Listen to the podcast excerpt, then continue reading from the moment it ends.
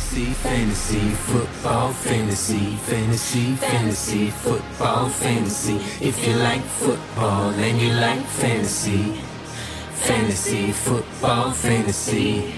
Всем привет! С вами подкаст об американском футболе фэнтези футбол фэнтези. И с вами его ведущий Саша Инматик. Также сегодня со мной Виталий Ротос. Привет. И Дима Счастья. Приветики. Сегодня у нас для вас заготовлено много интересных э, топиков, горячие, горячие обсуждения. Э, но начнем со всего самого холодного нашего блюда. Это новости. Новости, травмы и все, что с ними связано.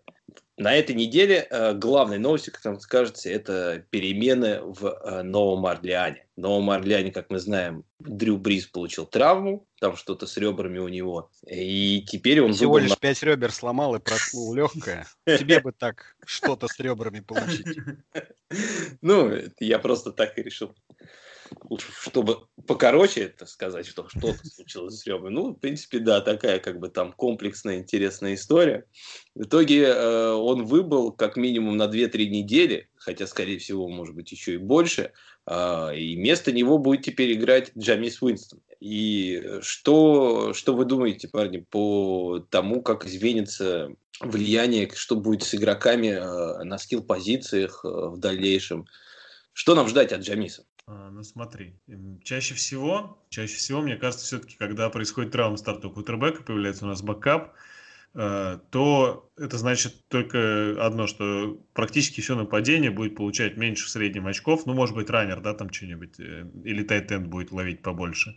Но здесь ситуация немножко особенная, потому что все-таки Бриза замен... будет заменять Джеймис Винстон, который известен большим количеством не только перехватов, но и ярдов. Вот, соответственно, есть вероятность, что может быть чуть, ну, как бы меньший уровень самого игрока, да, будет э, заменен на то, что он просто большой объем генерит. Соответственно, есть, как мне кажется, э, повод полагать, что ресиверы не просядут, тем более, что э, ну, в общем, как бы... Проседать два, некуда, да? Два основных... Да, да, да.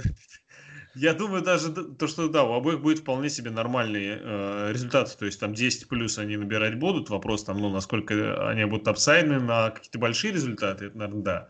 А так, э, тот же Майкл Томас, мне кажется, очень должен неплохо зайти. Я думаю, он чем-то похож по скиллам своим и по манере игры на того же Криса Годвина, который в Тампе был у э, Джеймиса. Поэтому Тут, я думаю, будет все неплохо. Тот же э, Сандерс э, довольно-таки опытный рез, который поиграл, ну, далеко не с самыми лучшими квотербеками. Джеймис будет явно не худший из э, всех вариантов. Вроде э, Эммануэль выглядел всегда довольно неплохо. Поэтому вот на них как-то мне не кажется, что сильно повлияет. На Камару, естественно, хуже ну, точно ему не станет, да, это абсолютно точно. Может быть, где-то по ярдам выноса он просядет, но уж на приеме, я думаю, наловит еще больше. А, вопрос только вот по tight end у, тут не знаю. Тут как бы, потому что Джеймис все-таки не то, чтобы какой-то суперфанат всегда был tight end ов, поэтому, не знаю, мне кажется, есть вопрос. Ну, ты э, хорошо начал в плане того, что выйдет backup. Проблема в том, что backup не выйдет. Backup у платят 21, 21 миллион, и он это все равно не сидит... Backup, это так, там он все равно сидит на лавке. Да, выйдет третий э, квотер. А что касается перспектив скилл игроков, я не думаю, что там что-то действительно изменится. Э, все, наверное, останутся при своих, тем более мы видели, что когда Уинстон заменил на прошлой неделе Бриза, он играл достаточно сейфово, безопасно, скорее всего, ему попросят и все матчи, которые он проведет в старте, хотя Пейтон до сих пор морозится и не признается, что будет играть Уинстон. Так вот, скорее всего, Уинстона попросят сохранить вот этот баланс побед и поражений до возвращения Бриза и попросит его поменьше перехватов кидать. Значит, скорее всего, будут короткие средние передачи побольше, еще больше комары, возможно, будет. А, и это никаким образом в лучшую сторону, например, на Майкла Томаса точно не отразится. И вообще Майкл Томас выглядит таким бастом из бастов в этом году. Понятно, что есть игроки, которые сразу сломались, но тут, говорится, травмы. А вот Томас может действительно э, не добирать свои очки, а, и даже когда здоров. И на самом деле тут отдельный вопрос, что делать с Майклом Томасом э, для тех э, менеджеров, которые, например, идут в плей-офф и вот как сейчас, сейчас быть.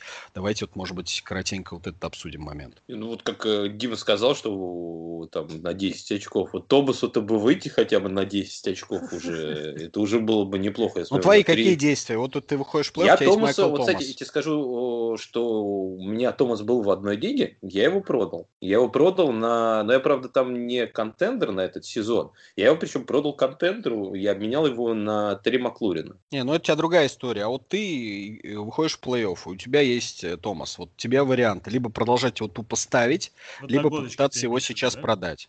Вот Я бы год. продавал. Но ты же понимаешь, тебе много за него не дадут. Ну, например, вот э, как Терри, да, как бы я бы на Макфлорина его поменял бы легко сейчас. Потому что, потому что Макфлорин мне, во-первых, нравится как игрок, мне нравится то, что он с любым квотером может набирать очки, он... Э, не, ну это понятно, это достаточно стабилен. Да, это понятно. А вот если бы тебе предложили э, Вудса или Каппа из Рэмс? Ну, прям чисто их бы нет. Но, например, какую-нибудь комбинацию, знаешь, там, ну, зависит тоже от команды, от ростера, что у меня где будет провисать, да, например, Вудс э, и что-нибудь еще там, да, какую-нибудь, например, э, позицию, которая у меня и нет. Келси. Нет, и Келси ну, нет. Ну, то есть ты, бы за, ты бы за то, чтобы его продать, да, по возможности? Я бы, я ты, думаю, ты бы с ним не хотел э, в плей-офф выставлять его в старт, правильно я понимаю? Ну, стрёмно было бы. Вот, честно говоря, мне... Кажется... Дима, а ты как, как Мне считаешь? кажется, знаешь, какая? Ну, блин, э, я сейчас скажу свое, свое мнение, а перед этим посоветую, что делать э, менеджером, да. Мне кажется, что нужно просто себе задать вопрос, во что вы больше верите, вы оптимист или реалист? Вот оптимист это я в данной ситуации, а реалист Виталик. То есть Виталик говорит, что будут э, Джеймиса просить не кидать лишних передач, там совсем опасных, а совсем опасно это половина передач Джеймиса обычно. И типа бросать все время на комары и все такое прочее. Если вы будет, думаете, что будет так, а скорее всего все-таки так будет, давайте ну, типа, говорить как есть, да, вот, то тогда надо, конечно, продавать, если есть возможность, за более-менее адекватные цены. Если вы оптимист или там, ну, любите какую-то романтику и все такое прочее, то можно попробовать поверить, что Джеймис будет играть в своем стиле, тогда, конечно, продавать его не надо, а может даже и купить стоит. Ну, то есть у меня вот в одной лиге есть мысль сейчас, там, человек очень сильно разочарован в Томасе, есть мысль подешевле его купить. Не, конечно, за совсем задешево можно да. купить, за не, не за равноценного, да, естественно, ресивера. Если задешево, то хороший вариант на флекс, на тот же. Да, да сейчас да, какого-нибудь там Клейполу обменять, конечно же, в легкую. Да, да, типа да, такого. Давай, давай дальше, Саша. А, кстати, дайте я вот еще один быстрый вопрос хотел вас спросить. А, вот я знаю, на некоторых движках, вот на Яху и на ESPN, Тейсом Хилл, который, по идее, как бы backup, э, э, квотер, да, он числится как tight end еще. Как вам кажется, стоит ли его подбирать на позицию tight end а сейчас, если ну, в лигах э, лига вам позволяет это делать? На tight end а стоит. Ну, это фактически не на tight end а, а еще один flex, по сути, ты ставишь. Да. Ну да, я имею в виду, что вот не сто... с учетом того, что все-таки без Бриза, э, конечно же, Джамис будет стартовым, но мне кажется, на Тайсома будут больше использовать, особенно там при выносе через центр, если, например, есть возможность его заиграть как тайтенда. Я думаю, я думаю да, я думаю, есть смысл. Я думаю, он таскать, скорее всего, будет мячи. Да, больше. да, да, у него последние игры 5, 7, 8 выносов, это, ну, некоторые да, раненбеки меньше получают мяч. Я просто считаю, что вот, э, что вот если у вас лига сейчас э, движок позволяет его ставить на тайтенда, то обязательно поднимайте его. И, и мне кажется, это будет намного лучший вариант, чем ну, большинство как бы сейчас тайтендов, которые там, если у вас не Келси, а все остальные, то я думаю, он сможет показывать как бы лучший результат. Но рассмотреть этот вариант стоит, может быть, не втыкать его в первой же игре, посмотреть, как они все-таки с Уинстоном будут взаимодействовать на поле, кому какая роль будет отведена. Кто знает, может быть, мы вообще увидим какой-нибудь сюрприз от Пейтона, и Уинстон будет э, достаточно много снэпов делить именно пасовых в том числе, да? да? Да. Поэтому... Это может быть такой чит-код. Кстати, тай тайтенд квотербек поставить. Да, да, да, да, да. Такой будет чит-код для... Это для вообще чит-код будет жесткий, кстати, да, интересная мысль, надо об этом задуматься. Ну вот я просто, знаешь, я, я смотрел на слипере, на слипере, вот раньше он, по-моему, тоже числился как тайтенд да, и да, QB, да, да, а теперь почему-то чисто как QB. Это, это нечестно, что такое, все ждали. Это вот у Майами есть чувак какой-то, Перри, по-моему, зовут, или как-то так, у него на слипере QB, RB, ВР и ТЕ, по-моему. И ну, и там все, все просто позиции И защита, и защита тоже прокатит. Я честно не знаю, что это за человек, но, судя по всему, это еще круче, чем Хил. Ну, только у него шанса, как бы, я думаю, узнать у нас о нем не будет уже. Так, давай тогда перейдем к следующей новости, которая у нас есть. Это Кенниан Дрейк, его возвращение. И что нам ждать от Кенниана, что нам теперь ждать от Чейза Эдмонса. Э, Виталий, что скажешь? Я вот придерживался мнения, и вот так уж получилось, э, что у меня есть Эдмонс, и на прошлой неделе он сыграл э, именно как стартовый раненбэк, 95% снэп провел. Я и до этого придерживался мнения, что Эдмонсу проще играть как второму номеру, то есть на подхвате, на коротких третьих, на там Э, не знаю, Red Zone, не, не на тяжелых выносах, там, первый много, второй много. И, собственно говоря, игра э, примерно это и показала, что Эдмонсу непросто. Вот, соответственно, мы видели, что вернулся Дрейк. Эдмонс набрал столько же очков, сколько он набрал как стартер. Соответственно, мы понимаем, что Эйдмонса можно продолжать ставить э, в старт даже при живом Дрейке, потому что меньше Эдмондс зарабатывать точно не стал, а, скорее всего, он будет еще и больше получать Э, в итоге передач, да, передач, и, соответственно, больше шансов поймать тачдаун. Так что я думаю, вот в плане Эдмонса это скорее boost для него. Что касается Дрейка, ну, это хороший сюрприз для владельцев этого игрока, о котором говорил, что он надолго выбыл, что у него там надрыв связок, а на самом деле всего, сколько, две недели он пропустил. И под плей-офф это хорошее возвращение. Ну да. Все так, все так. И более того, э, я думаю, что ну, у Эдмонса единственное, что может быть как-то на него повлияет в плохом, скажем так, смысле, да, может быть у него не будет совсем высокого потолка. Все-таки объем явно будет меньше, да, и ну чисто за счет вот этого мифического объема некоторого у него будет ограничение сверху. С другой стороны, Эдмонс нас приучил к тому, что он такой парень, который всегда набирает 10 плюс, да, и как бы, ну, без, как бы не то, чтобы там тридцатку может или 40 набрать, но с другой стороны он и 5 очков не наберет, вот в чем прикол.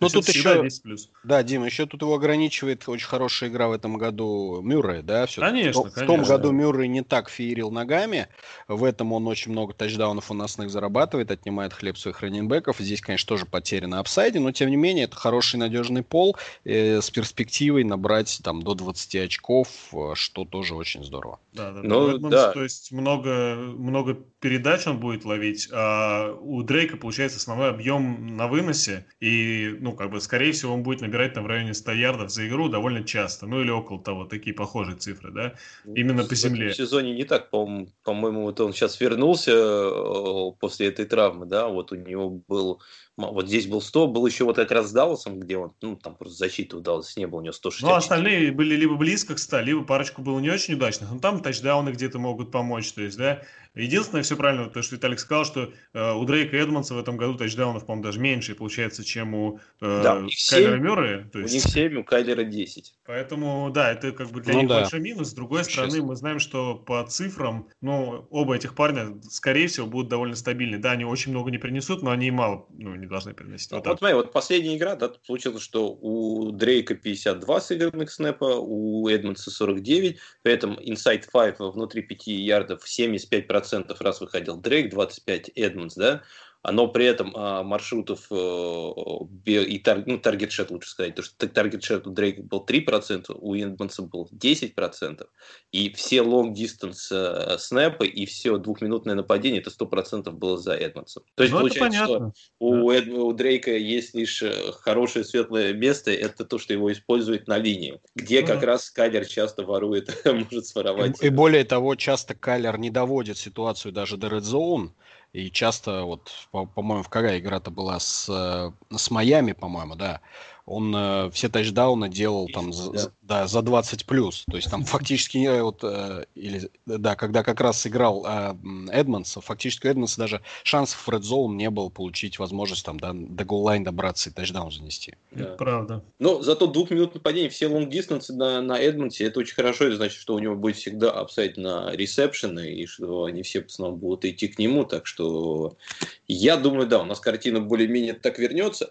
Э, как вы думаете, если вот у вас есть и тот, и другой игрок, стоит ли рассмотреть ситуацию, как с тем же Чабом и Хантом в прошлом году, что вы ставите, например, Дрейка как RB-2, а Эдмонса на flex? Мне нравится такая тема, только я для себя их немножко оцениваю наоборот, да, то есть Эдмонса. Ну, неважно, как бы да, там да, да, да. команды. Ну да, если у тебя, э, если у тебя есть хорошие, сильные ресиверы, квотербеки, ну, квотербек, ресивера и тайтенд, и ты можешь себе позволить компенсировать недонабор очков э, вот этими двумя игроками, потому что понятно, что в сумме они тебе сделают, допустим, 20, то есть это две позиции сделает тебе 20 очков, когда у людей один раненбэк может делать по 20 очков.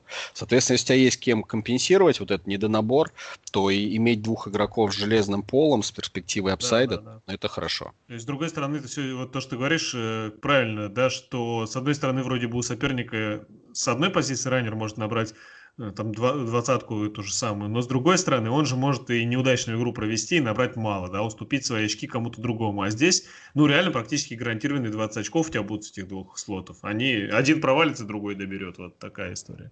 Хорошо. А как вы думаете, например, если мы возьмем э, ситуацию здесь, например, тут Дрейк Эдмонс, да, э, ну, хорошо, возьмем, например, Дрейк, что будет вторым, как бы. Вместо него вы бы поставили все-таки Дрейка, или есть вариант, например, поставить там Белла или Макисика, который, в принципе, у себя в команду командах тоже имеет такую роль э, РБ-2. Белл мне в этом плане не очень нравится. Мне в целом не, не хотелось бы ставить а, ну, не Белла, не тем более, точнее как, Белла бы а не что? хотелось точно ставить, а вот с э, Клайдом Эдвардсом и Лером я бы переживал каждый раз, потому что его все время тачдаун выручает, и мне кажется, однажды он не случится, его владельцы расстроятся очень сильно. Это а про вот какого Белла говорить? Ливиона? Ага. Ну, тут, по-моему, вообще без вариантов. Да, а с Макисиком, да, здесь уже можно думать. Макисик внезапно показывает, что Судя по всему, это все было не случайность. все, да не, это не внезапно. Это капитан Чекдаун Алекс Смит. Это скорее предвосхищало факт его появления, что он да, будет Да, да, не, я, я скорее Ладно, про начало короче. сезона. Знаешь, что в начале ну, сезона да. первая игра, вторая, и ты думаешь, да не, ну сейчас точно это закончится. Это же, ну, кто, Макисик какой-то. Но у него там и особо и он и не блистал, прям феери, не феерил. Это вот именно с появлением Смита у него стали цифры там зашкаливать. Ну, знаешь, не, он, он даже без Смита все равно был топ-5 по количеству ресепшенов в этом сезоне, еще до Смита. Он с самого начала сезона был там в топ-5 а, и принимающих раннеров. Как-то, ну, прям таких цифр, конечно, как сейчас, ну, у него не было. Ну, я понял, значит, как бы есть, ну, Макисика, понятно, наверное, нет, а Макисик все-таки вы поставили бы лучше, вот если у вас был, например, Дрейк, Чейз, Эдмонс и Макисик. Да не, конечно, надо Макисика ставить вместо одного, вместо, да, вместо одного, ну, это уж на любителя. А по поводу таргетов, о, вернее, приемов, ну, они, ну, смотри, у него две последние игры, 14 таргетов, 9 приемов, 15 таргетов, 7 приемов. У него никогда таких цифр не было. Ни в начале, ни в середине. И нет, таких не было. Но у него там, по все равно по 5-6 э, при ресепшенов всегда было. Ну вот да, были, да, 6-7 ресепшенов, 6-7 приемов, 2, там 3, вот так. Э, но 6-7 тоже было, естественно. Я к тому, что у него возросли резко перспективы. То есть у него Это раньше нет, было да. количество приемов примерно соответствовало количеству таргетов. Сейчас он явно не добирает на приемах и его апсайд еще выше, на самом деле, чем он даже показывает. То есть он две игры подряд по 17 очков набрал. Я думаю, у него апсайд на 20 плюс в ближайших матчах с Cincinnati и Далласом это 100%. При таком, да, при таком использовании я согласен, что здесь, конечно. Понятно. Давайте тогда перейдем еще к следующей команде, в которой э, случится и случилось, или может не случится, смена квотера. Это в Денвере. Там говорят, что с Локом что-то не так, опять побаливает плечо, э, и Рипин может вместо не его заменить. Итак, Виталий, что у нас изменится в Денвере? Ну, ну, там скорее не плечо, там его помяли примерно так же, как помяли Бриза, только, только без последствий таких. То есть у него фактически ушибы ребер. Э, или там защемление, грубо говоря, нерва, знаете. Ну, вот какая-то mm-hmm. такая проблема локальная, которая не влияет... То есть, по сути, это просто не... определенные болевые ощущения некомфортные, которые, в принципе, можно загасить пару укольчиков. Ну, тут главное не проколоть Не проколоть, да, как мы знаем. Как мы знаем, что делают в этом дивизионе обычно врачи. То есть, в принципе, он э, вчера не тренировался, был с командой, но так шоркался по полю. Вот сегодня он уже тренировался ограниченно. Завтра команда рассчитывает в пятницу, что он будет полноценно тренироваться. Если завтра никаких э, регрессов по здоровью не будет, он выйдет в старте. Если все-таки что-то случится и выйдет Рыпин, как бэкап Лока, я думаю, что для команды ничего не изменится, как ни в худшую, так и не в лучшую сторону, потому что играет Лок достаточно плохо, кроме некоторых матчей с мусорным временем. Uh, да, такой Bortles версии 2.0. Соответственно, если их, в принципе, в, в, там, в первых трех четвертях поменять местами, я не думаю, что кто-то заметит разницу между Рипином и Локом. Поэтому все так же Джуди, только вопрос, да, насколько он с Рипином будет сыгран. Uh, Фэнд, конечно. Ну и проблемы с раненбеками у Денвера присутствуют в том плане, что команде постоянно приходится отыгрываться. Соответственно, Линси он никогда и не ловил, и даже мы видим, когда редкие передачи и на него идут, он их дропает. По-моему, у него ни одного приема в последних играх нет. А, соответственно, какой-то шанс на набор там 10 плюс э, имеет только один бегущий. Это Гордон. Вот он как раз ловит, он как раз получает гол-лайн, если туда Денвер добирается. Но, повторюсь, из-за того, что команда проигрывает, очень часто очень много играет пасом. Так что с раненбеками тут будут определенные проблемы. Поэтому, будь у меня выбор, кого бы поставить из игроков в случае, если Риппин выйдет на поле Денвера, то это два человека, Джерри Джуди и Нофенд. Угу. Остальных всех можно и не рассматривать. Ни Тим Патрика, ни... Я вот, может, еще Тим Патрика ну... поставить, если выйдет именно Риппин. Почему-то Риппин... Ну, может, он с ним сыгран во второй команде в тренировке. Тим Патрик после травмы... Тим Патрик после травмы до сих пор не, не оправился, видно, потому как он работает на поле. Ему скорости не хватает, не знаю, или прыгучести. Ну, пока Патрик на себя не похож, то, как он выглядит. С другой стороны, видишь, э, Виталик, 10 очков он ну, набирает последние две игры. Ну, опять же, понимаешь, ну 10 очков можно любом вейвере поднять. Но я Это не считаю, что мы должны э, все-таки в рамках да, плей-офф, все-таки мы в этом направлении смотрим, рассматривать всерьез, всерьез таких игроков. Все-таки Джуди, он сейчас двадцатку под 20 делает. Вот это хороший вариант. У Фента есть перспектива на тачдаун в эндзоун, потому что э, Альберт Коэкбуном получил кресты, соответственно, освободился объем, освободился, э, освободилась возможность да, получить лишний лишний прием э, в зачетке. Вот за счет этого апсайда, может быть, Фэнд в каких-то играх будет хорошие очки набирать. Согласен. Угу. Ну, хорошо, посмотрим на Денвер. Но ну, ты говоришь, что, скорее всего, Риппина не будет, да? Там... Да, я думаю все-таки, что Лок выйдет на поле. Все пишут, что он такой герой, что он готов через боль играть, он понимает, что он там э, виноват, и он хочет доказать. Ну, в общем, вот стандартные вот эти фразы. Ну, ну да. в плане того, что доказать, наверное, понятно, он хочет доказать, потому что понимает, что у него под жопой уже костер развели, и черти в лице ЛВ, думаю, с вилами уже стоят где-то недалеко, поэтому действительно ему что-то доказывать надо, если он хочет остаться в команде. Стоят и кричат «Ведьма! Сжечь!» Да, это болельщики. болельщики это болельщики, да. Окей, ладно. С Денвером все понятно. Тогда переедем э, в Каролину. И там, э, скорее всего, на этой неделе у нас э, произойдет смена Квотера Тедди получил небольшое, небольшое повреждение, ну, как казалось по, игре, что оно не, у него, растяжение, у него растяжение боковых связок колена. А, ну вот, а в итоге оказалось, что это более серьезно, чем, а, ну, чем в понедельник об этом говорили, да, вот. И теперь вместо него будет играть э, Пиджей Уокер, да, скорее всего? Да, ожидают, что это будет именно Пиджей Уокер, потому что сегодня, на сегодняшней тренировке Бриджвотер хромал. То есть он вроде как вышел ограниченно тренироваться, но э, инсайдеры пишут, что он прям вот ощутимо видно было, что он хромает, и команда с пессимизмом смотрит на его перспективу выйти на поле на 11 неделе в матче с Детройтом. Вот. Так что да. это к вопросу, кстати говоря, о том, что, возможно, защита Детройта или игроки Детройта на этой неделе будут интересными опциями. Вот, поэтому, да, Пиджей Волкер, э, не Уилл Грир, Уилл Грир бэкап будет Волкера. Ну, хоть на игру поедет на одну, хоть его Слушайте, заявит, слушайте, забавный, интересный момент, э, что касаемо э, возможной замены, да, Тедди. Тут Мэтт Ролл сказал, что на этой неделе в тренировках одинаковое количество попыток будут Пиджей Уокер и Грир получать. И да, вроде понятно, что до этого говорилось, что Уокер это очевидный бэкап, а Грир вообще никому не сдался.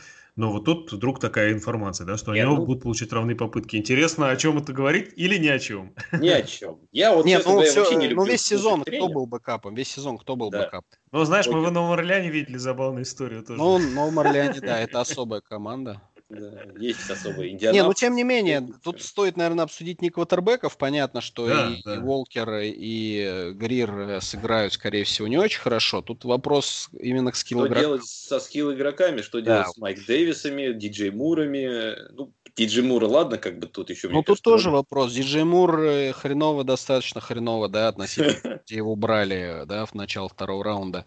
А, играет, э, играл даже с Бриджуотером, то есть, ну, у меня, например, как у владельца этого игрока, нету никаких особых надежд, э, не связываю их ни с Волкером, ни с Гриром. Мне знаешь, кто нравится? И вот в случае выхода запасных квотербеков в старте в Каролине, ну, допустим, это будет Уокер, мне нравится, что вариант поставить э, Самуэля. самого Самуэля, да, потому что, мне кажется, он не сильно зависимый от квотербека игрок, все-таки он на коротких практически все принимает. Это ну да, он джет-свипы бегает. Да, все вот эти фейки, розыгрыши, Подождите, Это если они будут дальше их так в таком количестве играть. Ну а что если... делать, когда у тебя квотербек бросать не умеет?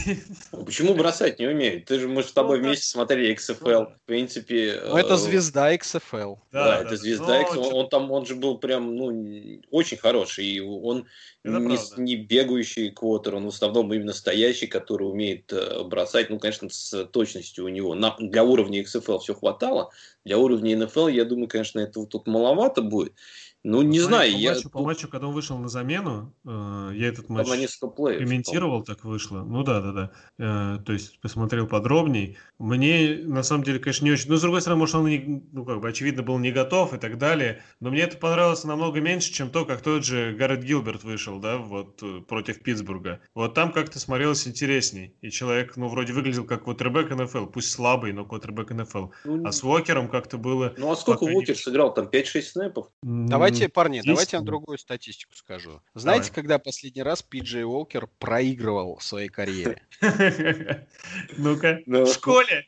В детском э, саду. Не, ну, к счастью, в колледже, тем не менее, это было 6 октября 2016 года с Темплом, когда он Мемфису проиграл.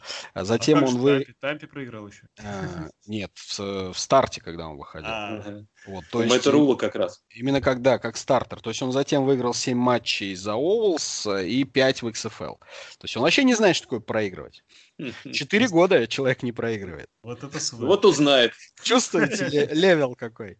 Плюс Детройт, то есть мы, да, по, по как бы похайпили возможности Детройта, да, игроков и защиты. Но кто знает, э, у Детройта не такая сильная все-таки, да, защита, мы это понимаем. Детройт же, мы как понимаю, я как понимаю, там тоже э, все нападение. Оно да, там тоже проблемы с травмами ресиверов, и у этого Стефорда тоже там что-то с пальцем, ну, вроде Стефорд играет, сказал. Ну, тем не менее, да, шансы будут и у Уолкера заработать очки э, и заработать эти очки для кого-то из своих э, скилл-игроков. По поводу Майкла Дэвиса, ну, я, да, я, я тоже думаю, что Дэвис получит даже больше объем э, с Волкером. Вот, но волнует, конечно, вот э, стартовые ресиверы Андерсон и Мур, на самом деле. Знаешь, мне кажется, Андерсон еще в меньшей степени. Вот Мур прям очень, прям, а мне наоборот. Переживу, да? А мне наоборот. Просто, ну, и просто я скажу из чего. У меня есть и в одной династии есть Андерсон, а в одной есть э, лиге есть Мур, да? Мур меня беспокоит с самого первой недели. И что, он, вот, что с Бриджуотером, я думаю, что выйдет Вокер. Ну, я, честно говоря, не представляю, насколько хуже это может быть. Потому что у него может. там то матчи там быть, ну, там были матчи по 3 3-4 очка, где он там, по-моему, приносил. И были матчи где-то по 20. И мне кажется, такой же разброс э, останется и с Уокером. Угадать там, как будет, это что с Бейджотом. Ну, смотри, у Уокера э, очень сильная рука, да, то есть он очень хорошо и любит, и много бросает глубоких мячей. Прийти, Понятно, да. что перехватов хватает, но тем не менее, у него почти все тачдауны за счет диплеев. И это будет, конечно, Робби Андерсон. Ну, по идее, Мне кажется, быть... если кто и выстрелит, в общем, да, из ресиверов, то, скорее всего, это будет Андерсон. Мне Андерсон нравится еще потому, что, в отличие от остальных ресиверов э, Каролины, это чувак, который, ну, по крайней мере, в Каролине раскрылся в большей степени в этом. Он очень круто на маршруте делает separation, прям очень круто, нереально круто по сравнению с остальными. И учитывая то, что ты сказал, что Уокер любит пострелять вдаль, да, если в очередной раз запилит такой сепарейшн хотя бы парочку раз за игру на дипболе на каком-то себе Робби Андерсон, то это будут сразу же огромные очки, поэтому мне нравится более-менее этот вариант. Ну вот я, вот знаете, я с вами не соглашусь, потому что я говорю, как мне Диджей Мур, я переживаю с него с первой недели, я не знаю, что от него ждать, да, а Робби Андерсон у меня уже как-то, знаешь, так кристаллизировался уже почти в VR2 у себя в команде, да, а вот сейчас я уже буду задумываться на самом деле, будет ли он в VR2 или не будет, потому что там, как вы говорите, да, по идее, все сходится к тому, что Уокер, скорее всего, будет больше его, э, он ему больше подходит как ресивер. Но вот почему-то за Робби Андерсона я переживаю больше. Ну, понимаешь, там него... все-таки, я говорю, защита Детройта. Если мы говорим про один матч, все-таки, скорее всего, Тедди вернется на 13-й неделе. Э, проговорим про один матч. Э, я так понимаю, Каролина шансов-то на плей-офф уже нету, да? Серьезных никаких. Ну, фактически нет, ну, конечно. Да, ну, то есть, скорее всего, да, его и придерживать не будут тренеры, как это будет, скорее всего, с Уинстоном. Соответственно, дадут волю, и да, будет человек бросать, может, он кинет, не знаю, три тачдауна, три перехвата, ну, к примеру. И окей. Тебя-то это как напрягает в плане фэнтези? Наоборот, это хорошо? Не-не, вообще все равно, да. В плане фэнтези. Да. В плане фэнтези были бы ярды, и все будет Да, самое главное. Я предлагаю еще один момент затронуть. Мы не стали это записывать в э, план да, подкаста, но все-таки вот с история с Антонио Брауном. Вот Э, Дим, как ты считаешь, как это все может повлиять на Про дальнейшую что... судьбу и вообще что говорят э, в кулуарах, как относятся вот к этому очередному? Про вскрывшуюся вот эту историю да, с велосипедами? Да, да, да. да что говорят тренеры? Да, судя по всему, насколько я вот успел понять из того, что читал за последнюю неделю, в общем-то, появилась эта информация раньше, чем, по крайней мере, в российском сегменте, вот в новостях мы увидели, да, намного раньше, где-то, мне кажется, неделю назад все это появилось. И как бы суть была в чем? Это все происходило э, до того, как сняли ограничения и там дисквалификацию и так далее с Брауном. То есть это не то, что случилось там вчера, допустим, да? А судя по всему, это одна из За причин месяц, была... вроде как говорили. Да, вот, и вроде это одна из причин э, того, что Браун живет у Тома Брэди дома. Это вот как раз, что с ним случилось это неадекватное какое-то поведение, что-то сорвался он. И судя по всему, для того, чтобы исключить э, вот какие-то, ну, короче, проследить за ним по максимуму, чтобы у него все нормально было с тараканами в его голове, э, предприняли такую вот странную, с, порой кажется, да, движуху, поселить его дома у Тома Брэди. Вот, но сами, самой Тампе практически нет никаких комментариев. Там сегодня, по-моему, или вчера, ну, короче, вот только-только буквально на пресс-конференции Уэренса пытались спросить по поводу вот этой ситуации Брауна, он очень э, э, резко осек, и, ну, типа, следующий вопрос. В ну, общем, ну, то есть не стал, не стал об этом вообще ничего говорить. И... Ну, то есть, возможно, все плохо. Да нет, судя по всему, он остается, ну, насколько я знаю, он в тренировочном процессе, он будет играть в следующей игре, то есть э, ну, может быть, там в межсезонье что-то опять будет, какие-то истории происходить, там что-нибудь, какое-нибудь расследование. Но я так понимаю, что тут на самом деле ничего серьезного. Ну, тут, я как понимаю, только Лига может что-то наложить, да? Там, потому да, что конечно, конечно. Ну, Лига и сказала, что они будут, они не знали, Лига же и сказала, что мы когда восстанавливали, значит, Брауна, мы не знали об этом инциденте, поэтому в свете вот этих вот новостей мы еще раз рассмотрим ситуацию с Брауном. То есть, что это означает? Может, они скажут, хрен с ним, мы в следующем сезоне там примем решение в межсезонье, ну, да. пусть сезон доиграет. Ну, то есть, такой вопрос открытый. Я видел... Это не, выглядело так, это не выглядело так жестко, как вот предыдущие истории с ну, Брауном да. по реакции Лиги, я вот про это. То есть, это так выглядело, типа, ну, посмотрим. Как бы. Это я значит, что пора, пора начинать продавать Антонио Брауна, если у вас есть такая возможность. Да, предвосхищая банк какой-нибудь. Я видел, что Бакс написали заявление, что из серии э, «Нам все известно», типа мы знали об этом инциденте, когда подписывали, и что на данный момент он оправдывает все наши понимания, и он делает ровно то, что мы от него ждали. Ну, то есть так, все красиво защитили, и что мне больше всего понравилось, там э, то ли адвокат, то ли кто-то э, сообщили, что у Антонио Брауна есть э, то ли смс, то ли e-mail от, э, ну, грубо, по-простому, да, главы ТСЖ, собственно, в, в районе, где дом вот этот, да, был, где все это произошло, с камерами разбитыми и бросками велосипедов, что, типа, она никаких претензий, значит, не имеет к Антонио Брауну, охранник тоже никаких претензий не имеет, что он все компенсировал и, вообще молодец. То есть такая вот фигня. Ну, красиво, красиво. Да, так что, ну, то есть э, э, у нас какие мысли по поводу Брауна? Если кто-то вот в свое время его поднял, держать дальше, надеяться на рост или на всякий а, случай продать? Я, если честно, не хочу продавать, ну, понятно, что небольшой риск есть, но у меня вот есть там в двух лигах так вышло, сумел поднять его. И я просто видел его использование с самого начала, с первой игры, как он вышел, да, и то, какая он в какой тесный, как бы в тесных отношениях и в каких-то очень дружеских, приятельских с Томом, насколько Том ему доверяет в сложных ситуациях в игре. И, в общем, я думаю, что он будет получать очень большой объем, поэтому я его сейчас точно отдавать никуда не собираюсь. Я его собираюсь ставить Сначала на флекс, потом в R3. Как-то так. Ну, не знаю. Я вот э, его, ты сам знаешь, в одной, ну, это, правда, династия.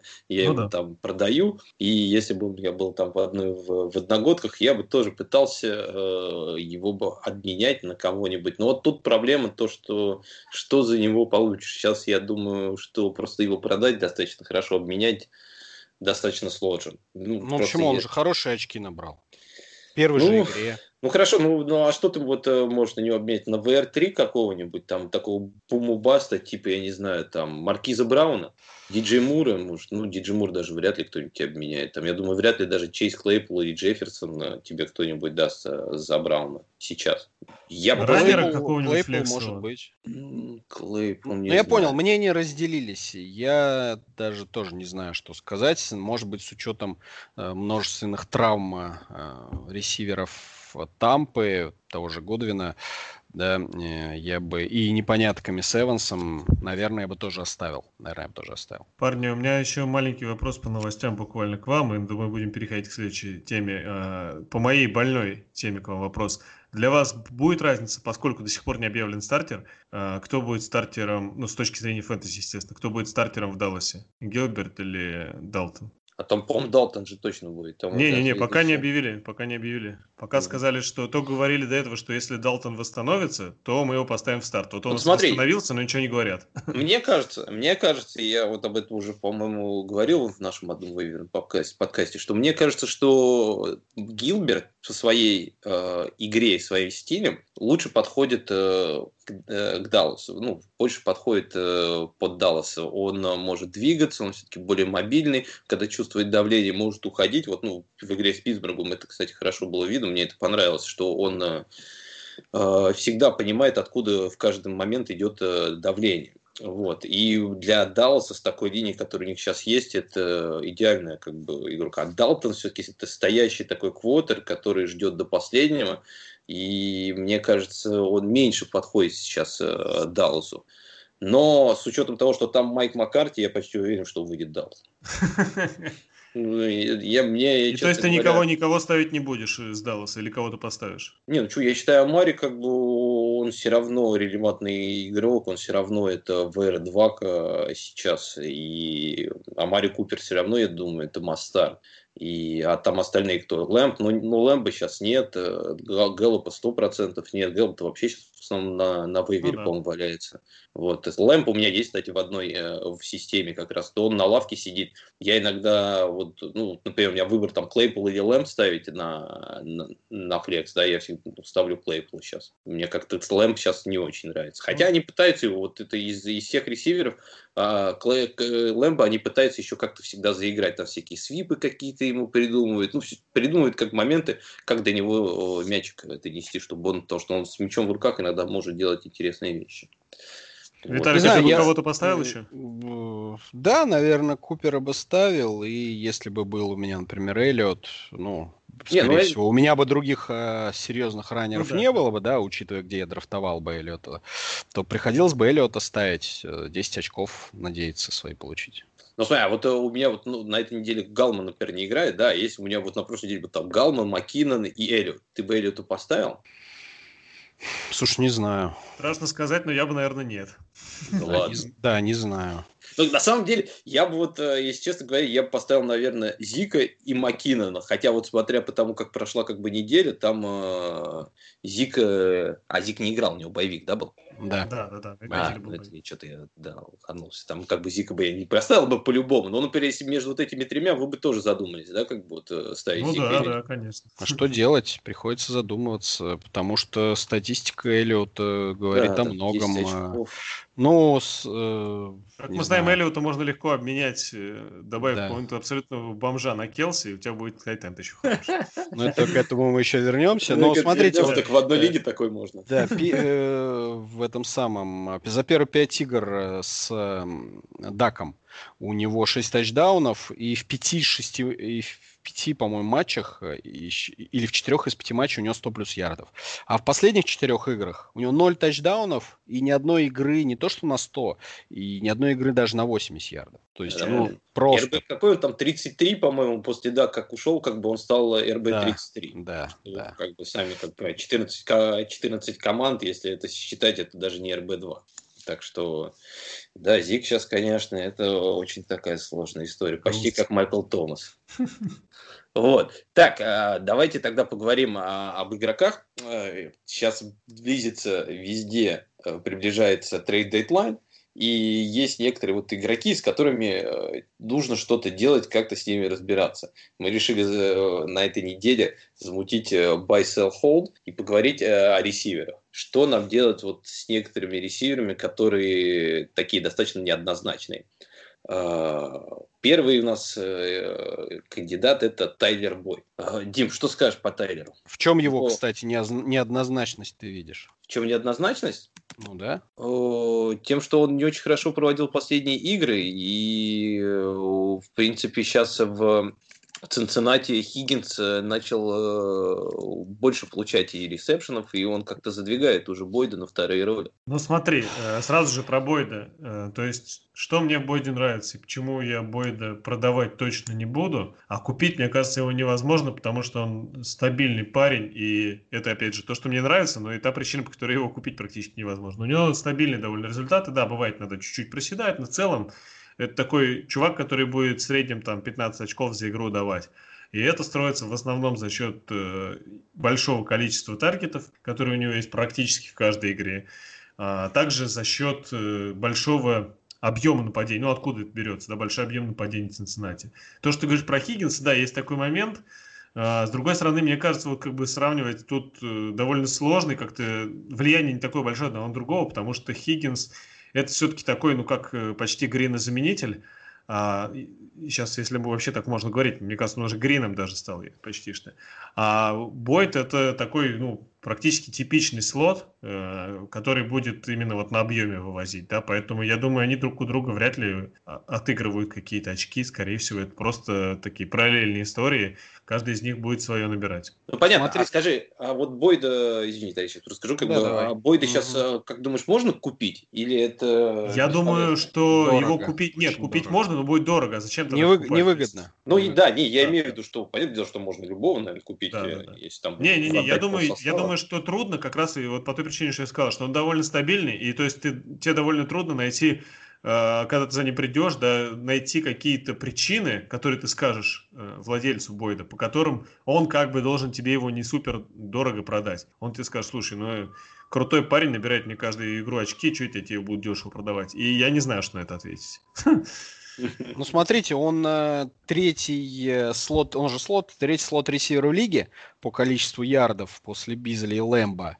А, плюс э, он, у него больше всего кэтчи и слота, не таргетов, а именно кэтчи и слота, то есть выше, чем, больше, чем у Бизли и Лэмбо. То, да, для PPR это тоже важно. Э, и плюс у него больше всего ярдов э, для слота за игру, среднее количество, ой, не ярдов, а очков, очков за игру, фэнтези очков за игру, для слота тоже, опять-таки, больше, чем у Лэмбо, Краудера и Бизли.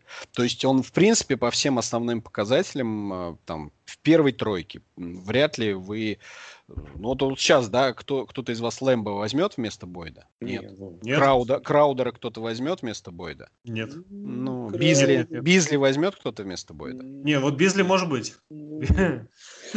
А ну, Краудер не нравится. Нападением Джетс, видимо. Да, да. Не, но он там же, когда, просто мне кажется, он когда играет, набирает, там у него больше проблемы со здоровьем в последнее ну, время. Да, да. Ну, видишь, сейчас, сейчас Переман, наконец, у них поправился, и как вышел, сразу двадцаточку бабах. Ну, то есть у нас такое. фактически Бойт достаточно безальтернативный парень, и действительно он очень надежный как слот, он всегда будет иметь свои таргеты и приемы, и, соответственно, найти альтернативу вот этой стабильности, о которой Дима говорил, это очень дорого, поэтому смысл переплачивать за те же самые очки. Лучше оставить себе. Хорошо, значит, ну я с вами согласен, Тайлер Бойт, мне кажется, тоже идеальный кандидат на, на холд здесь, и Э, его, как вы говорите, просто не купишь э, за нормально интересную цену, а продавать, э, хоть у него и были последние игры, не, ну, последняя игра с Питтсбургом не самая удачная, да, но это все равно не но это Питтсбург. Резался... У многих с Питтсбургом неудачные игры. Они еще будут играть с Питтсбургом? Да, еще будет одна. Это когда у них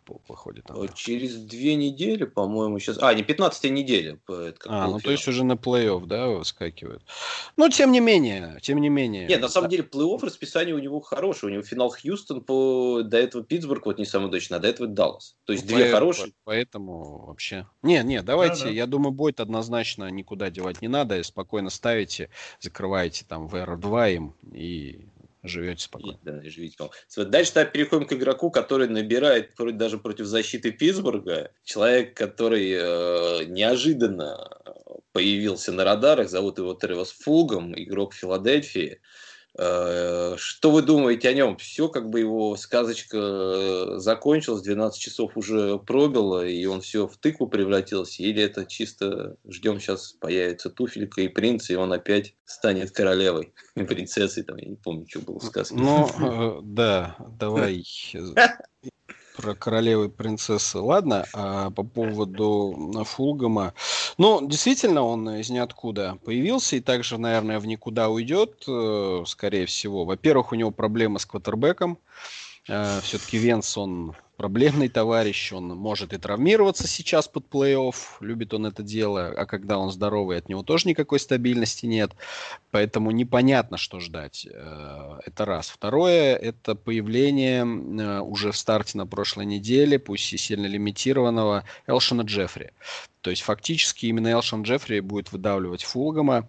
Э, вот он с Ригером, я так думаю, Джеффри Ригер к плей-офф заберут место на поле. Да, будет по ситуациям Фулгам выходить э, из серии там 3-4 передачи за игру. Если повезет, он поймает бигплей, может быть, а может быть ничего не поймает. Поэтому я бы вот под плей-офф на Фулгама не сильно рассчитывал. Может быть, еще одну неделю-две я бы подержал, то есть до начала плей-офф, и если он выстрелит в какой-то игре, потому Только что им да. играть с, с Кливлендом, да, и с Сиэтлом, а сейчас, потому что за Фулгама никто ничего не даст, он набрал два очка с гигантами против слабой защиты, всего два ну очка. Ну, да. Соответственно, вот если с Кливлендом или Сетлом он выстрелит, да, там даст под 20 хотя бы раз, вот, вот в этот момент нужно ловить э, птицу счастья или удачи за хвост и быстренько кому-нибудь его втюхивать.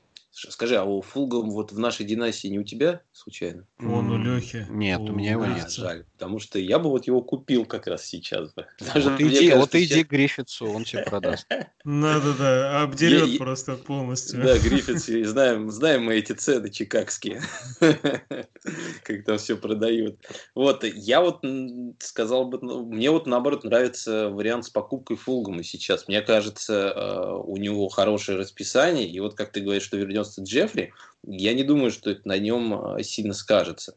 А, тут, конечно, меня немножко беспокоит Венц, и вот то, как он провел последнюю игру с Giants, там очень плохо он играл, и там Он все... обе игры с Giants плохо провел, если уж на то пошло. Ну, эту совсем плохо провел, потому что в той-то хотя бы кто-то, по-моему, из игроков, вот тот же Фулгам, он в, в той игре там 12 очков набрал, в этой 1,8. Там, по-моему, никто из игроков скилл-позиции в этой игре ничего не набрали. А, нет, я тебе соврал. С, с Далласом. Я про предыдущий матч, я думал, они два подряд с гигантами. Он же с Далласом вообще ничего не сделал, казалось но бы. Там, но там да. хотя бы на Фулгама накидал. Но тем не менее, он мог накидать на кого-то другого. Ну, знаешь, у него, всего, у него всего, ну подожди, у него всего 123 ярда было с Далласом, 208 ярдов с э, гигантами. Ну что это за квотербек такой? Все плохо. С ним, да, сейчас пока последнее время. Но в первых играх он ну, все время, по-моему, больше 200 набирал. Как бы это вот у него последние какие-то игры совершенно неудачными оказались. Но он тогда очень много перехватов кидал, очень много терял мячей. Видимо, решил попробовать сократить свою активность, чтобы и поменьше было перехватов тоже. Ну и у него не сильно это получилось. У него с Далласом ну, два перехвата. Да, да, кинул и два ну, что поделать? Пытаться не значит сделать, понимаешь? Тут как бы такая история. То есть это вот тоже, да, все-таки нужно это учитывать, потому что ресивер очень зависимый зависимые люди, Не, естественно. Они, они, смотри, они, они зависимые. Мне кажется, что вот тот же Джеффри, он будет иметь свою роль в просто команде, а что Вину Фулгом э, будет больше с, наверное, либо с Ригером э, больше за место э, соперничать, потому что Борт там у них это в слоте играет, и Ригер, как я понимаю, он будет туда-сюда вот двигаться, он будет и Ворда как бы теснить из слота, и иногда вместо Фулгама выходить э, на край. Но я думаю, все равно определенный объем снэпов он получит. И, и я думаю, как раз сейчас хороший момент, чтобы его купить подешевле. Плюс вот еще напомню, что в плей-офф у них 14 неделя это Новый Орлеан, что, конечно, да, не да, очень да. хороший. А потом Аризона и Даллас. Финал с Далласом, это, мне кажется... Мы видели, как с Далласом-то сыграл Венс. То, что он Венс, кинул, да. А, кинул нет, на. Фулгама, говорю, это просто в следующий раз он кинет не на Фулгама эти две передачи за весь матч, которые у него прошли, понимаешь? Ну, а, смотрите, у меня, у меня относительно Фолгама я где-то где посередине нахожусь, наверное. 15, сейчас, вами. Дим, 15 передач у него всего, точно. 15. Ну, Это да. Просто но. Не, никто не спорит с тем, что э, у Карсона Венца все совсем повалилось из рук из ног. Проблема в том, что э, для Филадельфии, да, в том, что его даже перед следующим сезоном еще отчислять нет смысла. Там совсем все плохо по дедмане. Как-то, я не знаю, как они будут разруливать. Но вот здесь кроется как раз момент, из-за чего я к Фулгаму не совсем плохо отношусь, несмотря на вот эти все проблемы венцевские. А, судя по тому, что творится с платежкой Филадельфии, им к следующему сезону придется очень сильно ее чистить. А у товарища Джеффри, у него там какой-то просто сумасшедший контракт, нереальный. Понятно, что там миллиард э, дедмани. Я думаю, что Филадельфия попытается его межсезонье сбагрить, пусть приплатив пиком, как в свое время со Свайлером, да, было э, из Texans, чтобы просто расчистить платежку, иначе Филадельфия ничего не сделает. Им там, ну, не знаю, что придется творить. И здесь мне как бы что, э, Джеффри постоянно травмирован, постоянно он не, он не может играть, он только восстановился, опять что-то случилось. Э, я почти уверен, ну, да, что сейчас чтобы, Дим, то же Дим, самое. Ну, чтобы его продать надо, чтобы он что-то... Я думаю, что, ну, конечно, надо, но я думаю, что он сейчас выйдет на одну-две игры, опять сломается, как э, это было с Дэшоном Джексоном, и обратно уедет на больничку. А у Трэвиса, ну, он пока еще молодой, его ломай не ломай, он как-то пока еще более-менее живчик. И как бы он мне довольно сильно нравится тем, что он умеет бороться за мяче, учитывая, как сейчас бросает да, Венс это как раз то, что, в общем-то, нужно. Тот ресивер, который нужен, это тот, который сможет биться за мячи, ну, которые брошены не идеально. Это то, что умеет Фулгам. Это мне нравится, но вот я согласен только с тем, что если вот Саша говорит, типа, можно купить совсем дешево, да, ну, вот два очка вот эти самые, что типа, ой, блин, как он плохо стал играть, все проваливается, вышел Джеффри, надо продавать. Вот если попасть на такую ситуацию, купить очень дешево за какого-то условного э, этого самого будем одних тех же фамилий сегодня использовать. За того же самого Добинса можно, если купить. Супер. Я пошел уже и покупаю Фулгама за Добинса в одногодке. Ну, а вот, например, ты Роджи бы отдал за, за Фулгама? Блин, Роджи не знаю. Ну, ты понимаешь, я же, я же это, ну... А ты, Виталий, не отдал бы Роджи за Фулгама? Ну, зависит от того, какая у меня ситуация с раненбеками. Я, я вот говорю, я сомневаюсь в его перспективах. Это, знаешь, вот опять-таки низкий пол, э, высокий потолок. Эм, ну, да ну, на плей-офф я бы не хотел иметь таких ресиверов. Да, может быть, одного, одного, если там прям ты по матчапам пролетаешь, тебе нужно рискнуть, ты кого-то ставишь на флекс в надежде, что он тебе 25 сделает а, вместо 10, да, каких-то базовых. Ну вот, и все. Ну, я думаю, ради этого покупать и отдавать э, там RB2 э, ну, я бы не стал, наверное. Проще взять какого-нибудь, не знаю, Робинсона с, с, бесплатно, да, из Канзас-Сити Чифс, или Хардмана под апсайд и посадить бесплатно на лавку, чем платить за Фулгама. Хорошо, Мнения разделились. Да, мнения разделились у нас.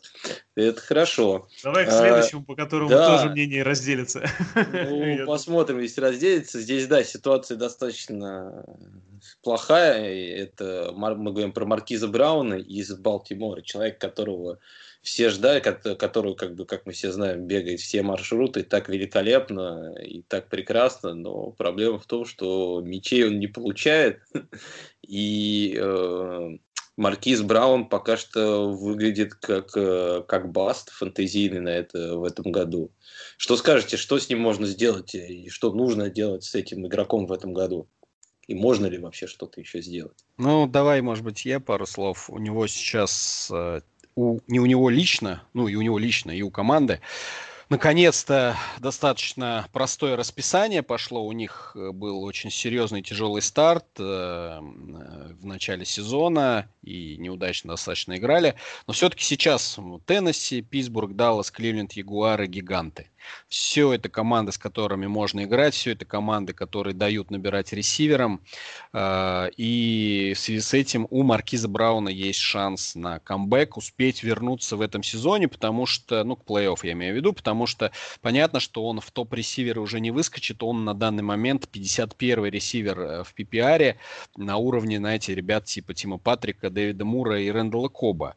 Вот, поэтому, да, он, конечно, ни в топ-10 ни в какие не попадет, но если он разгонится вместе с командой э, под плей-офф, э, что покажут ближайшие игры с Теннесси, Питтсбургом и Далласом, эм, то, возможно, он вам и как раз и затащит все это дело. Да, у меня тоже большие сомнения на этот счет. Но, тем не менее, расписание позволяет надеяться, что легче и Ламару будет играть, и, естественно, в связи с этим легче будет и Маркизу Брауну играть. Теннесси будет хорошей проверкой этой теории. Если Маркиз Браун выстрелит, тут у вас появятся два варианта. Потому что сейчас вы его, понятное дело, никому не продадите. Я в Суперлиге, помнится, неделю две назад пытался его продать. В общем, ни за кого его не купили. А, но вот выстрелит, если с Теннесси, то вы уже получите два варианта. Либо верить и держать и ставить, либо вот на волне хайпа, что вот наконец-то оно началось, попытаться его продать за кого-то адекватного. Ну, в принципе, у меня, как владельца тоже Маркиза Брауна, я попытался там поговорить насчет трейдов, но он, конечно, сейчас его нормально не продать. А смысла покупать я сейчас, вот если у вас нет этого геморроя, как бы, то смысла его приобретать это конец сезона я, честно говоря, тоже не вижу. Какое-то у нас сообщество анонимных владельцев э, Голливуда Брауна собралось. Ты тоже? Да, да, да. У меня он в одной лиге есть, э, самой ужасной лиге, в которой я играю. Лига, ну, не в плохом смысле, а такой самый хардкорный на 32 команды. А, понятно, я там, да, да я там планировал, что он станет моим спасителем, приведет меня к чемпионству. Остальная команда у меня там очень подобающая для этого. Там Камара, Ламар Джексон, не, ну, Роберт ну, Вудс. Ну. Да, я просто хотел закончить, просто сказать то, что как бы э, в принципе, э, да, нужно, я думаю, здесь как бы вариант э, в основном с ним это только холл, потому что дальше будет, по идее, неплохое расписание. Да, у, да, да, да. У Балтимора хорошее очень расписание на плей-офф, поэтому там просто ставить его и надеяться, но уже надеяться на него как на VR3, наверное, или Flex даже опцию, потому что больше, чем если вы как бы думаете, что Маркиз Браун там вернется на, на уровень там VR2, как бы ты там перед сезоном обычно там говоришь, что у него там потолок там чуть ли не VR1 быть. Но с учетом того, как сейчас играет Балтимор и с учетом какой у них э, да сейчас уж. регресс по тачдаунам идет, здесь, конечно, тяжело. Поверить будет. сложно. Да. Ну, здесь, я думаю, внезапно тогда получилось, что мы по игроку практически сошлись. То, что Виталик вот озвучил, это практически, мне кажется, единственное верное решение. Да? Матч с Теннесси выглядит хорошим матчапом для ресиверов э, в целом, да и как бы для, ну, причем по очевидным причинам, да, у Теннесси нет нормального пасраша до сих пор, несмотря на все усиления. И у ресивера явно будет шанс. Уж Маркиз Браун, у них, появились хорошие корнеры. Это да, но мы знаем, что если пассаж не добирается до квотербека и дает больше, там, я не знаю, трех секунд в конверте, то там четырех особенно, я не знаю, то это все, это, ну, затыкай нанюхались называется. И здесь э, все правильно, будет надо смотреть на результат, если из Теннесси все плохо, ну, я не знаю, ты его уже никак не продашь, ну, останется горевать. А если хорошо сыграет, все так, да, либо ты веришь в матчапы ресиверов, хотя это такая спорная, да, история, насколько важны матчапы для ресиверов, сколько против них э, дают набирать защиты, важно это или нет. Если вы считаете, что это важно, то знайте, что э, оставшиеся матчи в этом сезоне у Маркиза Брауна все э, считаются выгодными матчапами для ресиверов, да, то есть если вы верите в такую статистику, то вы в случае успеха против Теннесси оставляете Маркиза Брауна, с радостью ставите и наслаждаетесь, в общем-то, э, бессонными ночами, когда он играет в, по воскресеньям. А если вы не верите, то смело продаете, как Виталик сказал, все отлично будет. Mm-hmm. В общем, да, здесь мы сошлись по, по маркизу. Так, давайте перейдем дальше. А, следующий игрок у нас это Дионте Джонсон из э, Питтсбурга. Человек, который э, в этом сезоне показывает очень неоднозначные результаты, в том плане, что когда вот он играет и здоров, он обычно набирает и набирает неплохо. Но у него было несколько игр, э, когда он, э, его заявляли на игру и говорили, что он готов, в итоге он выходил, играл там один-два снэпа и с нулем очков обратно садился на лавочку. Вот. И, э, Забыл ну, дом утек выключить просто. Ну, видимо, да. Ну, и он в некоторых играх был, как с тем же Далласом, он немножко пропадал, потому что у других игроков лучшая игра шла. В общем, э, моя позиция по этому игроку, что я бы его в одногодках сейчас продавал, потому что он нестабилен, у него есть проблемы со здоровьем, а, он как раз провел хорошую игру с Цинциннати, там набрал 24 очка и выглядел опять как бы шикарно. Но он когда играет, в принципе, он выглядит шикарен. шикарно. Но помимо еще травм, там есть такая вещь, что у нас э, сейчас очень много ресиверов, э, которые, в принципе, выглядят неплохо. И Джонсон, и Джуджу, и Клейпул, и даже тот же Вашингтон. Он в прошлой игре все три, вот, э, кроме Вашингтона, все получили по 10 и, и больше таргетов. Там, по-моему, 12 было у Жужу, 11 у Дионта и 10 у Клейпула.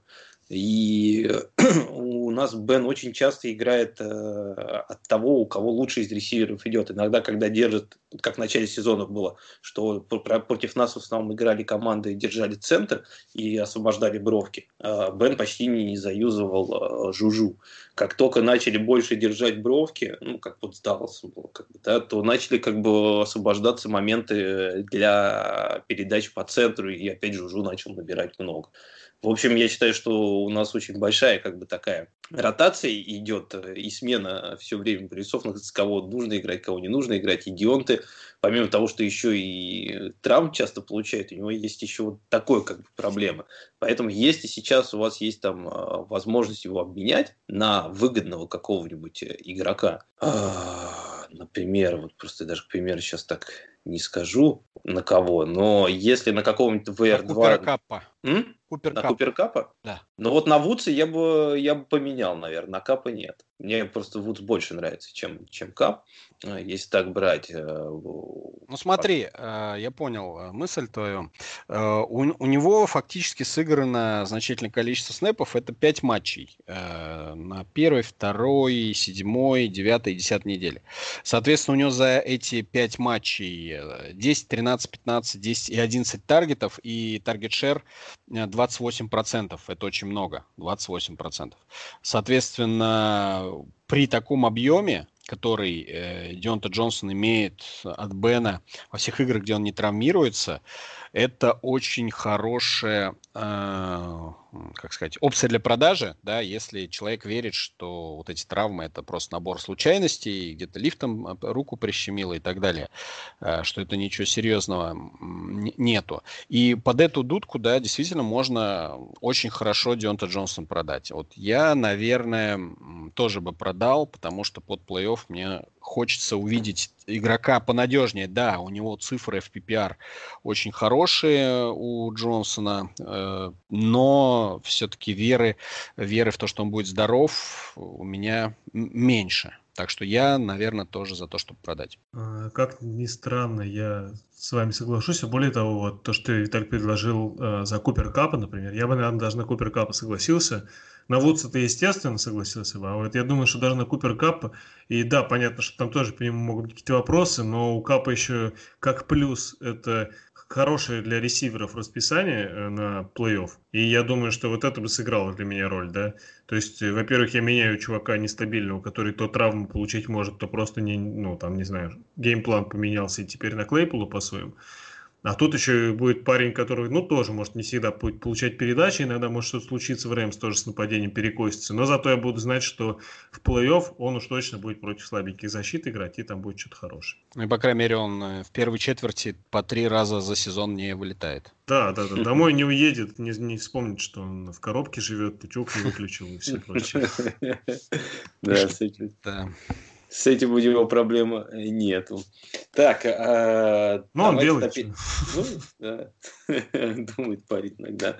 Так, а, тогда перейдем давайте к последнему нашему игроку а, в Sell и Hold. Это Майк Эванс, игрок ресивера а, Тампы. Дим, давай-то ты начнешь. Да, сейчас э, начну тираду, да, свою фирменную про Тампу. Ну, Это короче... не про Тампу, только а про Майка да, да, конечно, конечно. Конечно, про, там, про Тампу отдельный подкаст проведем. Не надо обижать, не надо. Вот. Э, что касается Майка Эванса, да, мне не очень нравится, но я думаю, как и всем, кто является владельцами этой игрока в какой-нибудь команде, это жуткая нестабильность его результатов. И вот здесь как бы такой момент, что я не могу э, нашим слушателям пообещать, что у меня есть хоть какие-то основания полагать, что стабильность придет. И поэтому, если вы э, относите себя к пессимистично настроенным людям, которые не верят в чудеса, то, скорее всего, надо избавляться от Эванса, если есть возможность за более-менее стабильного парня его сбагрить. Да, Эванс, конечно, это тот игрок, который может в одной конкретной игре принести вам 40 очков, такое возможно действительно. Но уж больно редко это случается в этом сезоне. Опять же, уже прошло больше, чем полсезона. У Эванса по-прежнему с Томом какие-то, ну, недопонимания, что ли, есть. То есть он э, довольно неточными передачами Том его пытается найти. Возможно, это связано с некоторой мискоммуникацией. Возможно, они там по таймингу до конца не согласовались, еще, еще что-то. У меня есть теория заговора о том, что Том просто не любит Эванс по каким-то причинам, как-то у них что-то не пошло. Постоянно у них какие-то мини-стычки происходят на бровке, они там на повышенных тонах выговаривают, еще что-то. А, до этого Брюс Эрианс на, после прошлого матча на пресс-конференции сказал, что а, Эванс был открыт, Том в него не бросал. Все, типа, это точка, короче. Я не собираюсь оправдывать тут кого-то. И это выглядело не очень красиво, и действительно, как будто что-то где-то происходит. Опять же, Эванс только после какой десятой недели пробил 500 ярдов, что по меркам прошлых сезонов абсолютно на него не похоже. Как мы знаем, во всех своих пока что сезонах в профессиональном футболе он тысячу ярдов пробивал, и пока идет не на них. А, единственное, что да, в последней игре было много таргетов, но вот опять же, то есть это началось где-то с середины игры после их перепалки на бровке. И том бросал там какие-то странноватые передачи, которые были нацелены не точно, скажем так, в Эванса. Он постоянно ну, бросал ему сложные для приема мячи, либо в недоброс, либо в переброс, либо еще что-то. И это выглядело странновато, учитывая, что в остальных случаях на коротких и средних маршрутах Том все-таки бросал прилично. В общем, э, отсюда у меня возникает куча сомнений. Здесь дальше так. Просто, я думаю, должно зависеть уже от конкретного человека. Если вы верите в теорию заговоров, и что у Тома с Эвансом что-то плохо, и ничего не поправится, но это точно надо его продавать за более стабильного парня. Уж там по позиции это как вам надо, понятно, а вот, э, ну, такая история, да. Если вы все-таки верите, что в таймпе все хорошо и все наладится, тогда, возможно, стоит при, прикинуть, что Том поможет э, Майку Эвансу стать единоличным рекордсменом по числу тысячярдовых сезонов со старта карьеры и накидает на него побольше ярдов в последних матчах, так, конечно, надо оставлять Эванс. Или покупать у тех, кто паникует. Я думаю, здесь так. То есть здесь вопрос веры. Здесь э, как сказать, разумом не победить эту историю. Ну, ты, ты во что веришь? Я верю скорее в теорию заговора, поэтому я, я бы избавлялся от Эванса. Ну смотри, бы... насчет веры и насчет недоказуемости, давайте я вам а, два вопроса задам. У кого больше всего таргетов в Red Zone? Эванс, Адамс или Келси? В Red наверное, у Эванса. У Эванса, наверное, еще все равно. Да, у Эванса. У кого больше всего таргетов внутри 10 ярдов? Ну, тут я не знаю. Ну, видимо, раз ты спрашиваешь, что тоже у Эванса. И у, кого больше, и у кого больше всего тачдаунов? Э, тачдаунов у, у Эванса 8. Внутри 10 ярдов. Хорошо, но... А ну, кто... тоже, скорее всего, да, да. Тоже а у Эванса. То есть у Эванса всего 8 тачдаунов, из них 7 пришло из Red Zone внутри 10 ярдов, где он лидер лиги по таргетам. Да, по понятным причинам. По таргетам Red Zone. Ну, ну, так, собственно, а что вам еще надо? Мне кажется, вот эта статистика, которую мечтают все владельцы Хулио Джонса. Все мечтают о том, чтобы Хулио Джонса заигрывали в концовке Red Zone, в, э, в зачетке и кидали на него тачдауны. Собственно, Том это ровно и делает, даже если он два раза кидает, мы помним, там, сколько он, два или три раза бросил. И, э, с кем он там играл там? В последнем матче ты имеешь виду? Он, нет, с гигантами, по-моему. Ну, короче, в какой-то игре у него было очень мало передач, и он поймал все равно тачдаун. А, да, ну, да, да, очень короткий. Это да. Нет, ну, ну, То есть э, я к тому, что я бы его не продавал, потому что это главная и самая надежная цель для Тома Брэди э, в Red Zone и в зачетной зоне. И, собственно, Эванс этим пользуется. То есть не просто у него много таргетов, но у него и больше всех тачдаунов там в лиге. Соответственно, ну зачем продавать такого человека? Ну вот если только ты веришь в заговор. Я думаю так, у меня это эмоциональное решение, а не, не логическое. Ну смотри, вот просто, Виталий, я хотел тоже ну, задать такой вопрос. А вот ты говоришь про таргеты и тачдауны, да? А ты знаешь, э, кто первый по количеству снэпов из всех ресиверов и игроков в Тампе сейчас? Ну а что тебе эти снэпы дают? Не, не знаю. Не, просто это, это Эванс, у него 576. А знаешь, кто второй? Ну, допустим, Гудвин. Нет, Годвин. Это, это не Годвин. Это Скотти Миллер. И знаешь, какая у него разница между ним и Эвансом? Да и не знаю, ну а какая разница-то? Нет, я снэпы? Просто... снэпы ничего, это не, это не статистика для Снэп... фэнтези. Нет, снэпы показывают просто сколько как бы ну что сыграл. Они... Что Эванс, вот ты привел статистику абсолютную, да, она как бы больше у Эванса в основном из-за того, что Годвин и все остальные очень мало играют, и поэтому... Ну так и что изменится-то? Ну, во-первых, изменится сейчас немножко распределение, пришел тот же Антонио Браун, и который что? будет э, немного двигать и Эванса, и Гудвина, и, от них, э, и Годвина от них отъедать понемножку. И здесь э, Просто Эванс, он изначально даже не только в этом сезоне, еще в прошлом году с, с тем же Уинстоном, у него были игры, где он набирал ноль. У него просто очень слабый пол. И с учетом того, сейчас... Ну какой слабый пол? Вот я смотрю статистику. У него всего три игры, где он набрал меньше 10 очков. Все остальные игры у него 15, 20, 14, 23, 19. Ну как бы... Чё, что тебе еще надо, хроняка? Это, ну, это те просто игры, где он набирал тачдаун. И что? У него а 8 стоит... тачдаунов. Да, у кого, я говорю, у кого стоит, больше? У кого больше из ресиверов? И много говорю, таких? Много таких? Ну, нет, тогда Филин, если ты, не, если ты не Адамс, например, да? Много а, у тебя еще таких ресиверов? Ну, Филин, по-моему, еще как бы уже 8 где-то тачдаунов, наверное, если не больше. Там есть игроки как бы, но я не к этому имею в виду, что у него он очень зависит от этого. Если у тебя будет игра э, достаточно результативная, то, понятное дело, там Эван, скорее всего, наберет. Стоит Тампе играть с сильным соперником, где, возможно, будет не очень результативная игра, и здесь Эванс тебе может э, да все а, могут. Все ж могут. Не, ну, нет все, вообще ни одного гарантированного человека, который тебе гарантированно будет 20 каждую игру давать. Это понятно. Ну, мне вот тоже в этом, а, в этом случае все-таки Эванс немножко пугает. Но вот, э, как ты говорил, как бы, и как говорил Дима, что я, я считаю, что его, наверное, нужно сейчас держать, потому что покупать его, мне просто его цена тоже сейчас не очень понятна, за его все равно никто не продаст дешево. Эванс есть Эванс, и за него будут просить много. А продавать, как я говорю, тоже как бы его продать нормально сейчас не получится. А с учетом того, что у него на плей-офф достаточно хорошее расписание, у него там Миннесота, Атланта и Детройт – команды, которые где не самые сильные секондари, да, и, ну и в принципе команды такие достаточно не самые сильные, которые, я думаю, Тампа как раз будет разбирать, они будут высокорезультативны, и Эванс в них будет нормально набирать.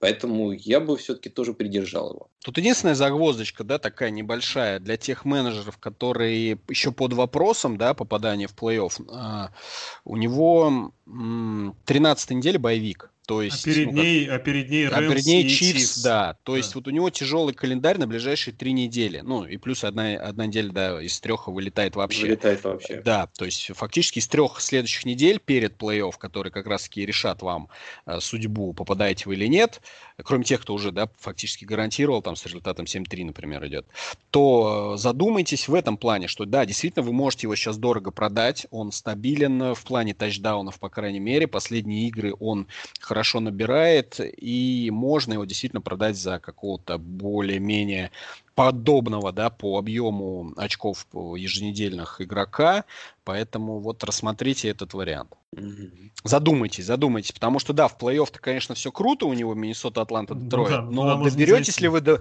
до плей-офф, если у вас Эванс первый ресивер, например?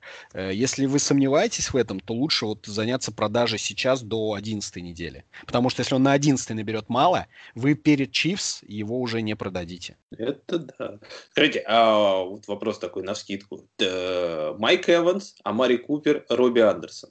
Как вам нравится э, в, этих, ну, в этой компании Майк Эванс? Он вам нравится больше, чем эти Ямари и Робби Андерсоны, или, или, или как вы бы вот поставили их? Ну, если бы я себе гарантировал плей-офф, я бы ни на кого не менял. Если бы я да, не, под вопросом сейчас подвисал бы, и мне нужны были бы победы обязательно в ближайших неделях, то да, я бы, наверное, согласился э, на и на одного, наверное, и на другого я бы согласился. Угу.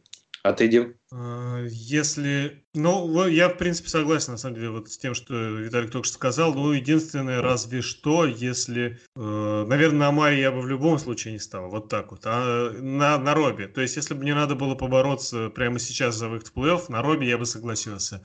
Если уже все известно, то, ну, лучше уж Майк Эванс, потому что... Ну, это Майк mm-hmm. Эванс. Ну, хорошо, хорошо. Так, ладно, с этим мы блюдом тоже расправились. Перейдем к самому горячему нашему блюду, о котором мы уже немножко поговорили еще на прошлой неделе. А, но хотели вернуться к этому разговору еще на этой неделе, более раскрыто про него поговорить, обширно, всем втроем. А, и у нас такая рубрика теперь появилась. Это «Самые честные трейды» или «Кому дать Оскар за судейство». Я надеюсь, это не постоянная рубрика, а, а разовая. Разовая. После этой рубрики у нас она исч... после этой недели эта рубрика у нас исчезнет. А, ну, давайте, наверное, я начну. Да, давай. А, ты начинай. Напо- напомню, да, просто историю. Вот мы как раз, правильно сказал, в ту среду обсуждали трейд, который, естественно, завернули.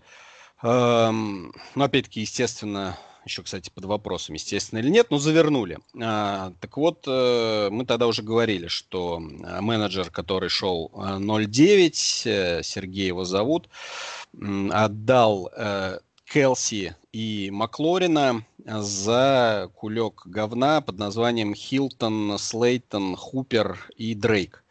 Энс такой менеджер, который, собственно, этот трейд э, согласовал с этим Сергеем. Не знаю, что там был инициатор, но неважно. Соответственно, поднялась волна, что, ну, что это такое, и э, в итоге комиссионер лиги Оскар отменил э, его, написав, что неравноценный трейд, который может нести дисбаланс в лигу. Ну, соответственно, многие, насколько я знаю, в том числе и я, посоветовали достаточно жестко разобраться и с одним, и с другим игроком, а, причем а, не только вот с тем, кто 0.9 шел, но и с тем, кто шел 4.5, потому что понятно, для чего брал Энс себе Келси и Маклорина при таком трейде, ему нужно было в плей-офф попадать, оставаться. Это, кстати, друзья, второй уровень а, достаточно а. высоко, да, не третий, э, второй уровень, третий лига, да, и понятно, что человек хотел остаться на втором, на втором уровне и пошел вот на такой э, неоднозначный, это мягко скажем, трейд.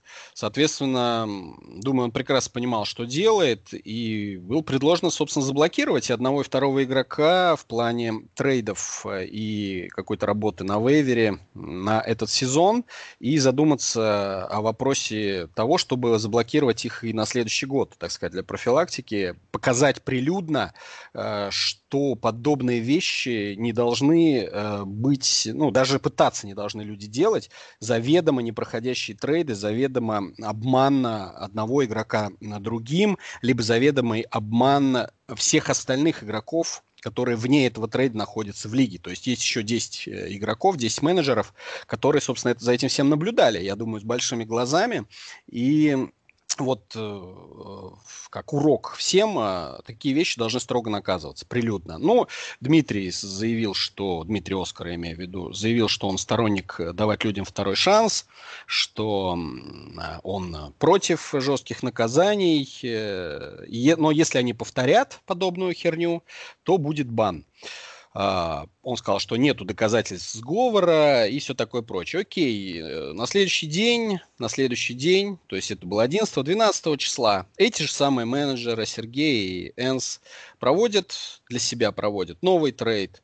То есть Сергей отдает э, Келси и Инграма в придачу, не знаю зачем. Взамен он получает невероятный кулек говна под названием Хупер и Дрейк. Ну, соответственно, этот трейд тоже блокируется. А, Дмитрий Оскар заявляет, что этот трейд адекватнее, но тоже херня, но при этом почему-то не держит свое слово и не останавливает этих игроков в попытках дальнейших трейдов. То есть фактически а, показывает всем, в лиге в том числе, и в остальных лигах в том числе, что можно пытаться. Можно пытаться и дальше.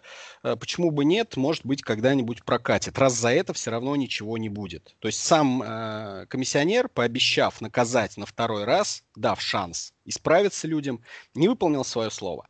Ну и, собственно, вот эта резонансная вещь, э, безнаказанность, которая порождает последователей, естественно, этих последователей породила. Э, в, в конечном итоге прошел следующий трейд, прошел следующий трейд, когда э, отдали за Келси, Зика Эллиота и э, Добинса. То есть вот этот трейд Оскар пропустил. Причем обоснование мне очень нравится, э, как сказал э, Оскар. Он считает, что раз человек борется, несмотря на 0-9, и пытается что-то поменять в судьбе своей команды, это хорошо.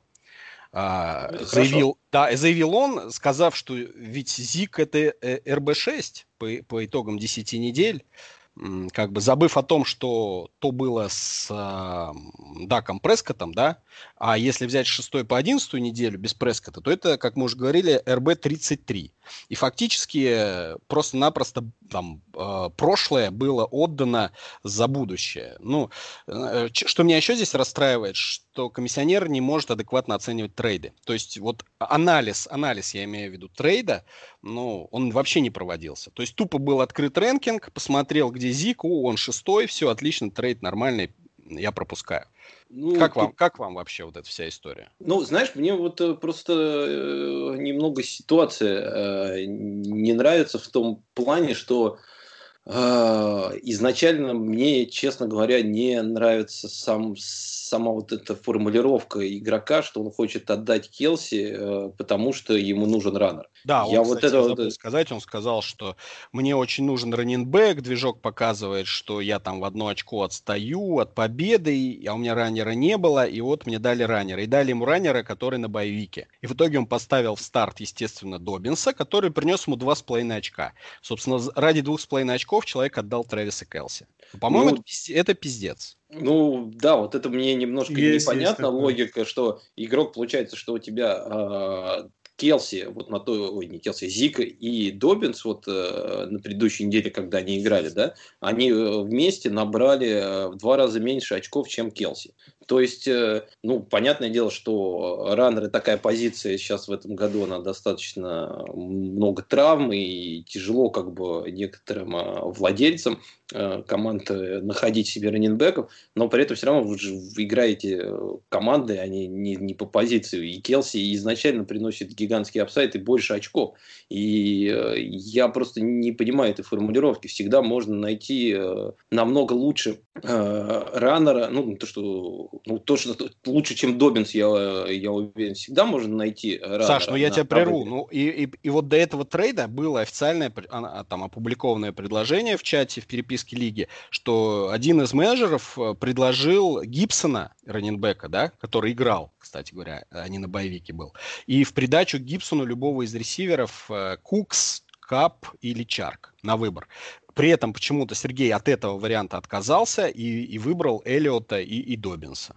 Ну вот да, тоже немного. Это вообще необъяснимо никак, абсолютно никак. Ну нет, это объяснимо, ну я говорю, то, что объясняется. Это объяснимо это только одним, это сговором объяснимо. Вот только ну, одним это объяснимо. Ну не, ну видишь, тут разные все-таки игроки были. И, ну, и зная этих игроков, я не думаю, конечно, что там был сговор какой-то. Я просто думаю, что человеку просто уже от безнадеги пытался какую-то движуху сделать, но Какую движуху он делал при 0.9? Какую? Ну, ну что, что, что это за движуха? Вот ты бы этим занимался при 0.9, скажи мне. А, ну, нет. Если бы я ну, потерял ну, Никто шансы... бы этим при 0.9 не занимался. Никто бы не усиливал э, соперника. Э, ну, давайте скажем, что вот эта вот команда, которая заполучила за Эллиота и Добинса э, Кэлси, команда идет 7-3, то есть идет на первом месте в своем дивизионе. Как мы понимаем, с появлением Кэлси в их составе и не потеряв абсолютно ничего в апсайде, ни на какой позиции после этого обмена, она просто становится неоспоримым контендером на победу и на выход на следующий уровень, друзья, если что. Это не просто как-то сыграл и забыли мы про, про это. Нет, этот менеджер пройдет выше. И что очень интересно, у него команда Донкс называется, то есть ослы. И, а по факту ослы-то все те менеджеры, которые в этом дивизионе, э, в этой лиге играют. Не, ну, не то, что они ослы, а то, что их сделали ослами. То есть они по факту оказались э, обмануты вот этим одним трейдом, по факту оказались обмануты все остальные 10 э, менеджеров. И я считаю, что эти ребята почему они пропустили этот трейд, почему они не подняли волну.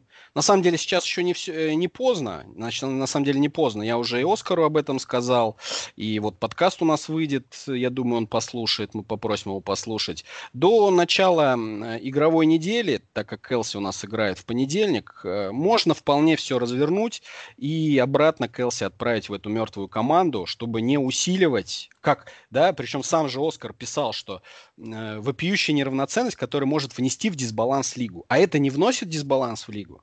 Вносит, и, как мы знаем уже сейчас, что после этого вот этот игрок, которому первому не Энс, разрешили, Энс, Энс, да. Да, а, которому не разрешили провести свой трейд, но разрешили... Трейда, вот которые не да, разрешили. не разрешили. И, но все-таки разрешили поменять э, на Зику, он а, не очень обрадовался да, этой он э, ситуации. принял решение, что он самозабанится, что он больше не будет играть в одногодке, что пусть доигрывает его командой э, кто угодно другой, там комиссионер или кто-то. Ну, то есть, э, собственно говоря, это то, о чем мы говорили в самом начале, что если ты позволяешь проводить такие трейды и никак не наказываешь игроков, та самая безнаказанность, это порождает последователей, и вот эти последователи начинают действовать. Если бы на самом раннем этапе Оскар остановил вот этого Энса, на втором хотя бы трейде он бы остановил вот эту всю историю, мы бы ничего подобного не увидели.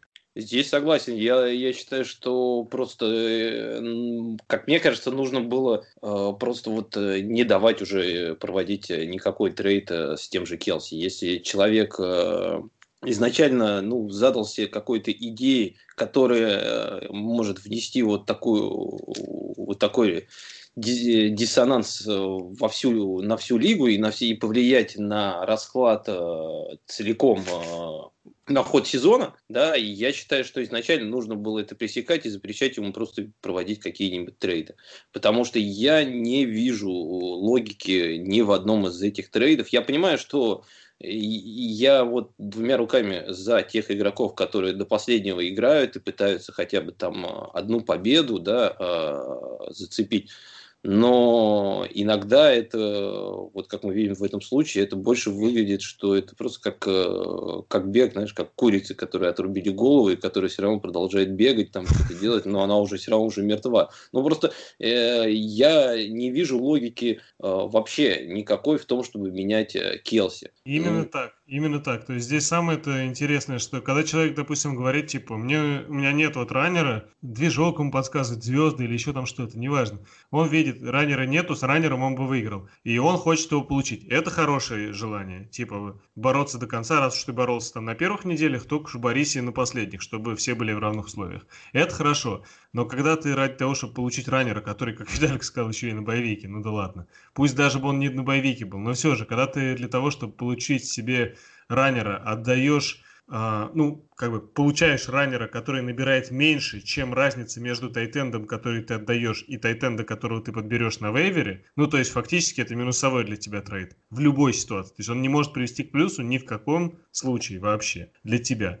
А, то это очень выглядит странно, потому что, ну, в этом нет никакой логики. А если мы сюда еще подключаем то, о чем вот Саня только что говорил, про то, что человек убивает лигу, и это реально плохо, да, потому что многие из нас, ну, как, что такое для нас фэнтези? По идее, развлечение. У кого-то после там работы, еще после чего-то, ну, типа вот отдушина. Удовольствие, такая. удовольствие. Да, да, да, и ты на это тратишь свое время, э, каждый, там, не знаю, сколько-то количество, там, часов, я не знаю, минут, в неделю. И вот человек тратил на это каждую неделю время, э, он-то как бы играл, допустим, ну какой-то среднестатистический игрок, он-то играл по-честному, он как бы играл из уважения к остальной лиге, ко всем участникам, то есть вот, ну, честное соперничество. А тут кто-то, причем проигравший в пух и прах, э, начинает портить тебе удовольствие от игры. Но это очень странно и очень э, как сказать, не рукопожатно, короче, вообще печаль. Ну, безусловно, это как минимум э, обидно должно быть этим менеджерам. Я повторюсь, я не понимаю, почему Лига молчит на этот счет. Должны были быть громкие возмущения во всех, не знаю, может, вы где-то видели, что там ребятам петицию какую-то написали или кто-то выступил. По-моему, все промолчали. То есть не, ребята... ну не молчали, он, ну, у нас, Ну вот когда трейд чате... вот этот прошел когда ну, вот первый еще вот этот трейд э, тогда шел, у нас в чате... Нет, первый понятно, я про последний трейд говорю, когда прошел трейд. Вот кто-то после этого выступил из менеджеров этой лиги? Я как понимаю, нет. Там... Я тоже так понял, что ребята сглотнули, и я не, не знаю, чего они побоялись, э, кого они побоялись, или им все равно, ну, вряд ли им все равно, они три месяца играют в фэнтези, и в решающий момент обна- победитель это, этой их лиги обнаруживается да, за 6 недель до конца сезона. Ну, как бы стоило бы возмутиться, как минимум. Э, вот это меня тоже удивляет, пассивность менеджеров. Мы сейчас, фактически мы сейчас боремся, да, фэнтези, футбол фэнтези подкаст, борется за то, чтобы вернуть интригу э, в Лигу 2-3 и вернуть честную, справедливую борьбу до последней игры, которая сейчас исчезла. Знаешь, какая мысль есть, что э, вполне может быть такое, что, ну, в общем, мы же все знаем, что э, у системы и так последние годы, ну, такая репутация была, что это такое закостенелое некоторые, ну, набор лиг, да, у которого, ну, есть свои проблемы, которые годами не решаются. В общем, многие менеджеры отказывались от игры в системе, там, уходили, ну, кто в династии, кто в какие-то другие одногодки и так далее. Сейчас вроде все поменялось, наверное, многие, может, кто-то даже вернулся, надеялись, что ну, комиссионер все будет заново, все будет супер здорово. И, может быть, когда люди увидели такое, и что ничего не решается в их пользу, на их там проблемы забивают, может быть, все просто сейчас, ну, плюнули и такие, типа, в следующем году я играть, ну, не буду, я все понял. Может ну, быть это, и такое, и это да, тоже печально. Быть, это, тоже, это, тоже, да, печально. это тоже печально. То есть на самом деле здесь большая ошибка Дмитрия как комиссионера, тут лично не к нему, да, как личности, а именно как к человеку, исполняющему обязанности комиссионера, э, претензия, что он э, не проанализировал этот трейд абсолютно. То есть вот его ответ, что ЗИК это РБ6, говорит обо всем. Это говорит о том, что комиссионер не, не в состоянии анализировать э, трейды. Либо он не хочет это делать, либо он не может э, это делать. В любом случае это проблема. Знаешь, э, Виталий, мне еще кажется, что тут не сама суть э, именно в том, что вот э, ЗИК это РБ6, не РБ6, там, знаешь, э, всегда можно каждому вообще игроку найти какое-нибудь там объяснение, почему нужно его на одного, на другого. Хорошо бы найти вот объяснение вот этому трейду. Ты сможешь найти? А, Эллиот с Добинсом за Келси. Ну, вдруг Я там думаю, Эллиот... ты не сможешь. Давай ну, ты к следующему подкасту да. подготовишь э, и, и попробуешь нам доказать, что Нет, это честный я, трейд. Я, знаешь, даже не то, что как бы честный трейд, вот как ты говорил, что э, вот если продолжать как бы давать этому игроку возможность э, продавать вот того же Келси, где-нибудь с кем-нибудь, ну какой-нибудь там э, ему вариант предложат, где все-таки можно за какую-то здравую мысль всегда будет, ну не здравую, может даже, ну, ну какую оптимистичную какую-нибудь, э, да, конечно, что за что-то все равно где-то что-то за что где-то зацепится, и поэтому здесь, как ты правильно сказал, нужно было действовать скорее изначально, когда э, ты видишь, э, что человек создает ситуацию такую, э, мне кажется, нужно было изначально запретить ему, наверное, уже проводить трейды, если потому что его трейды и его вот видение того, что он хочет сделать, оно может просто ну, превратить лигу в такой небольшой аукцион, кто там как бы кому повезет, по сути, такая рулетка, да, получит Келси и, по сути, билет там себе нет, э, ну, финал. я согласен с тем, что, не, ну, как бы, да, не дело комиссионера, да, влиять на решение менеджера, потому что э, менеджер э, – это его личное дело. Кого он драфтует, кого он продает и как вообще строить сезон. При 0-9, при 9-0 и все такое. Но, но в обязанностях комиссионера, и, пожалуй, это одна из самых главных обязанностей, не мешать получать удовольствие от игры всем менеджерам. Всем менеджерам. И в данном данном случае это очень тонкий баланс, безусловно, это вот как по льду без коньков пытаться двигаться. Э, с одной стороны, вроде бы ты хочешь более толерантной игры и минимизировать вообще вмешательство в судьбу э, да, обменов каких-то, переходов игроков, так, типа все вроде как знают, как играть в фэнтези, зачем я буду мешать, если он хочет этого игрока отдать за копейки, пусть отдает, это его личное дело.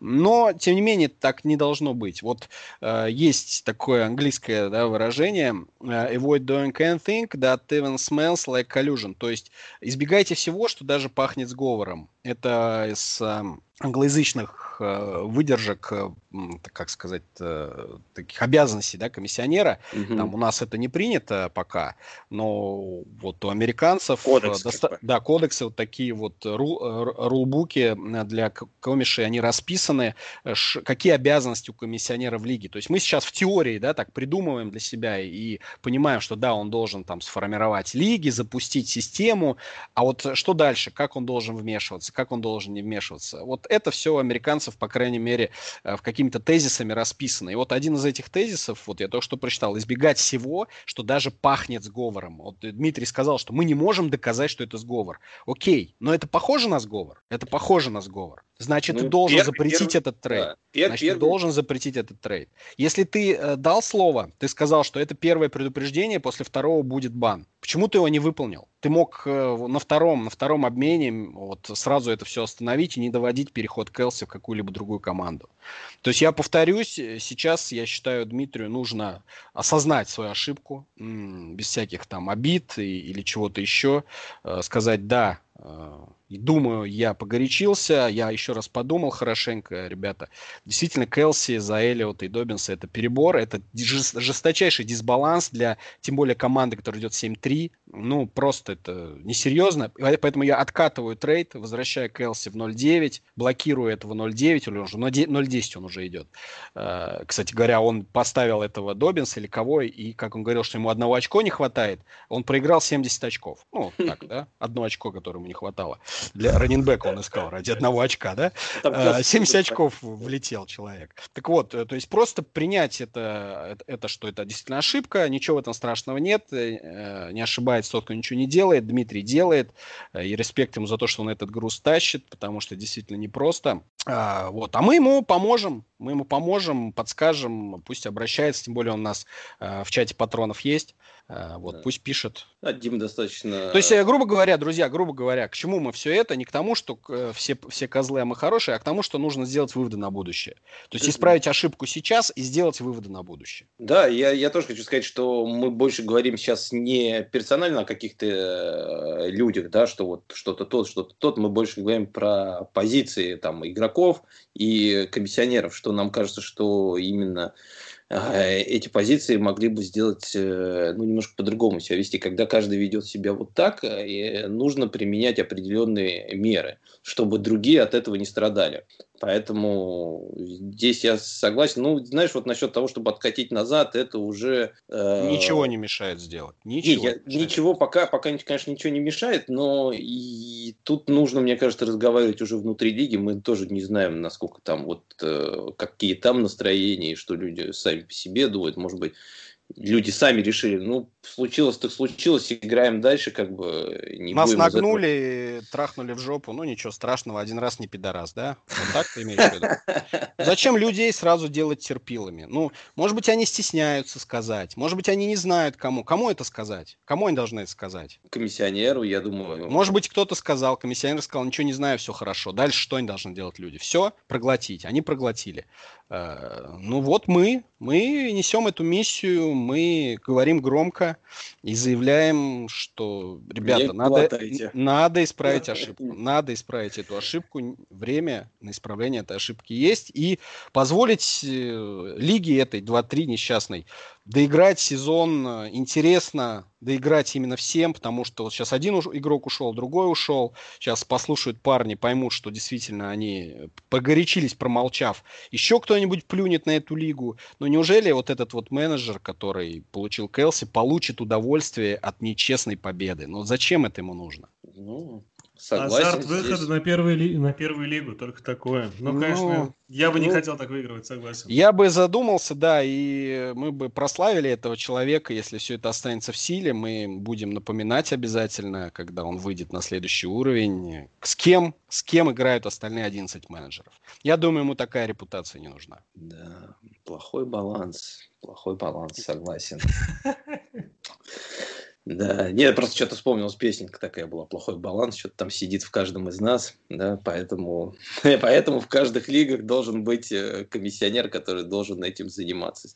Ну, посмотрим, что, что мы еще будем следить за этой ситуацией. Нам, да, нам кажется интересно, очень интересно. Чем все это закончится. Да. Конечно, я думаю, в следующем подкасте мы а, обсудим итоги, да, какие все-таки комиссионер лиги принял или не принял решение. Э, ну и выскажем еще одно мнение о судьбе системы лиг НФЛ РУС. Ну да, плюс я, знаешь, я общался с Димой, он сейчас немножко, конечно, занят, э, но он обещал прийти к нам в подкаст, э, может быть, наверное, не по ходу сезона, а после сезона, чтобы мы так, знаешь, могли уже целиком весь подкаст э, посвятить его.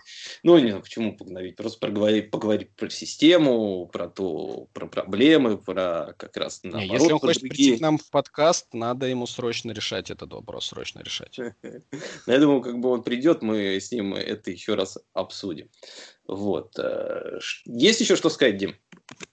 Да не, мне кажется, уже обсудили достаточно тему. Все, в принципе, я думаю, все да, понятно. Ну, тут, ну, тут, Пишите да, ваши комментарии, да, вот если в чатике да. патронов у нас состоите или в чатике ФФ будет интересно еще обсудить. Да, нам очень интересно на самом деле ваше мнение а, тоже по этому вопросу, потому что, ну, у всех есть свое мнение. По, да, завтра такая вещь может случиться в вашей лиге. Да, поэтому здесь нужно, нужно понимать именно, как с таки, в таких ситуациях поступать. Именно мы не привязываемся именно к отдельным там личностям именно. Потому что нам вот сама ситуация очень э, немножко не нравится. И плюс э, это все-таки у нас э, фэнтези-комьюнити, оно не такое большое, и нам бы не хотелось тоже, чтобы в нем э, происходили вот такие вещи. Вот как мы видим, уже один игрок плюнул на все и ушел. Поэтому нам интересно будет тоже послушать ваше мнение, э, как лучше сделать, что что было сделано неправильно, согласны с нами или согласны с Димой, пишите.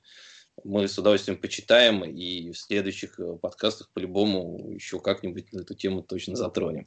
Вот. Так, давайте тогда перейдем к вопросам, которые были на этом неделе. Давай какие-нибудь самые интересные выберем. Давай. Ну, например, про вынос Питтсбурга и Конора. Как раз вопрос от Димы. Ну, вот скорее про Конора, про вынос. Что там говорить про вынос? Э, вот конкретно про Конора интересно. А, про Конора, ну, сейчас э, у Конора, э, ну, я бы даже на самом деле все-таки начал бы с выноса. Ну, давай, хорошо. Что, что, что все-таки вынос Питтсбурга в последнее время совершенно не работает, в основном из-за того, что не очень хорошо работает линия. И пытались э, Конора, э, Конора немножко были проблемы в каких-то играх, пытались туда воткнуть Макфарланда, Снелла, все равно не работает. И я думаю, что пока как бы не наладится игра линии, то с выносом все будет достаточно тяжело.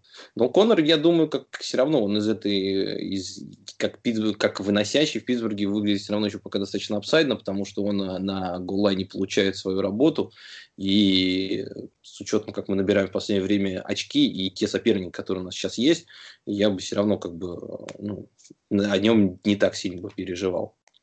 Вот, что вы ну, он кто? Он кто? РБ-1? Ну, сейчас на грани уже. Фантастики, на грани фантастики. Фантастика. Ну, а причина-то в чем? Линия? Линия сейчас стала намного хуже работать. Тот ну же что, почему она вдруг стала намного Но хуже работать? Что случилось? Не вдруг стала. Ну что, у Далласа суперский какой-то пассаж или у Цинциннати? Почему не, не, против не. этих двух команд? А, смотри. Линия а... развалилась. Что, у них дилайны невероятные или что? Нет, просто... Ну, ну, кстати, они против нас сыграли достаточно хорошо. И э, просто я вижу, что вот те гэпы, куда он обычно бегал, Конор, да, они сейчас э, не появляются. Они в основном как были ряд Декастер очень хорошо играл в этом плане, хорошо как бы открывал э, линии.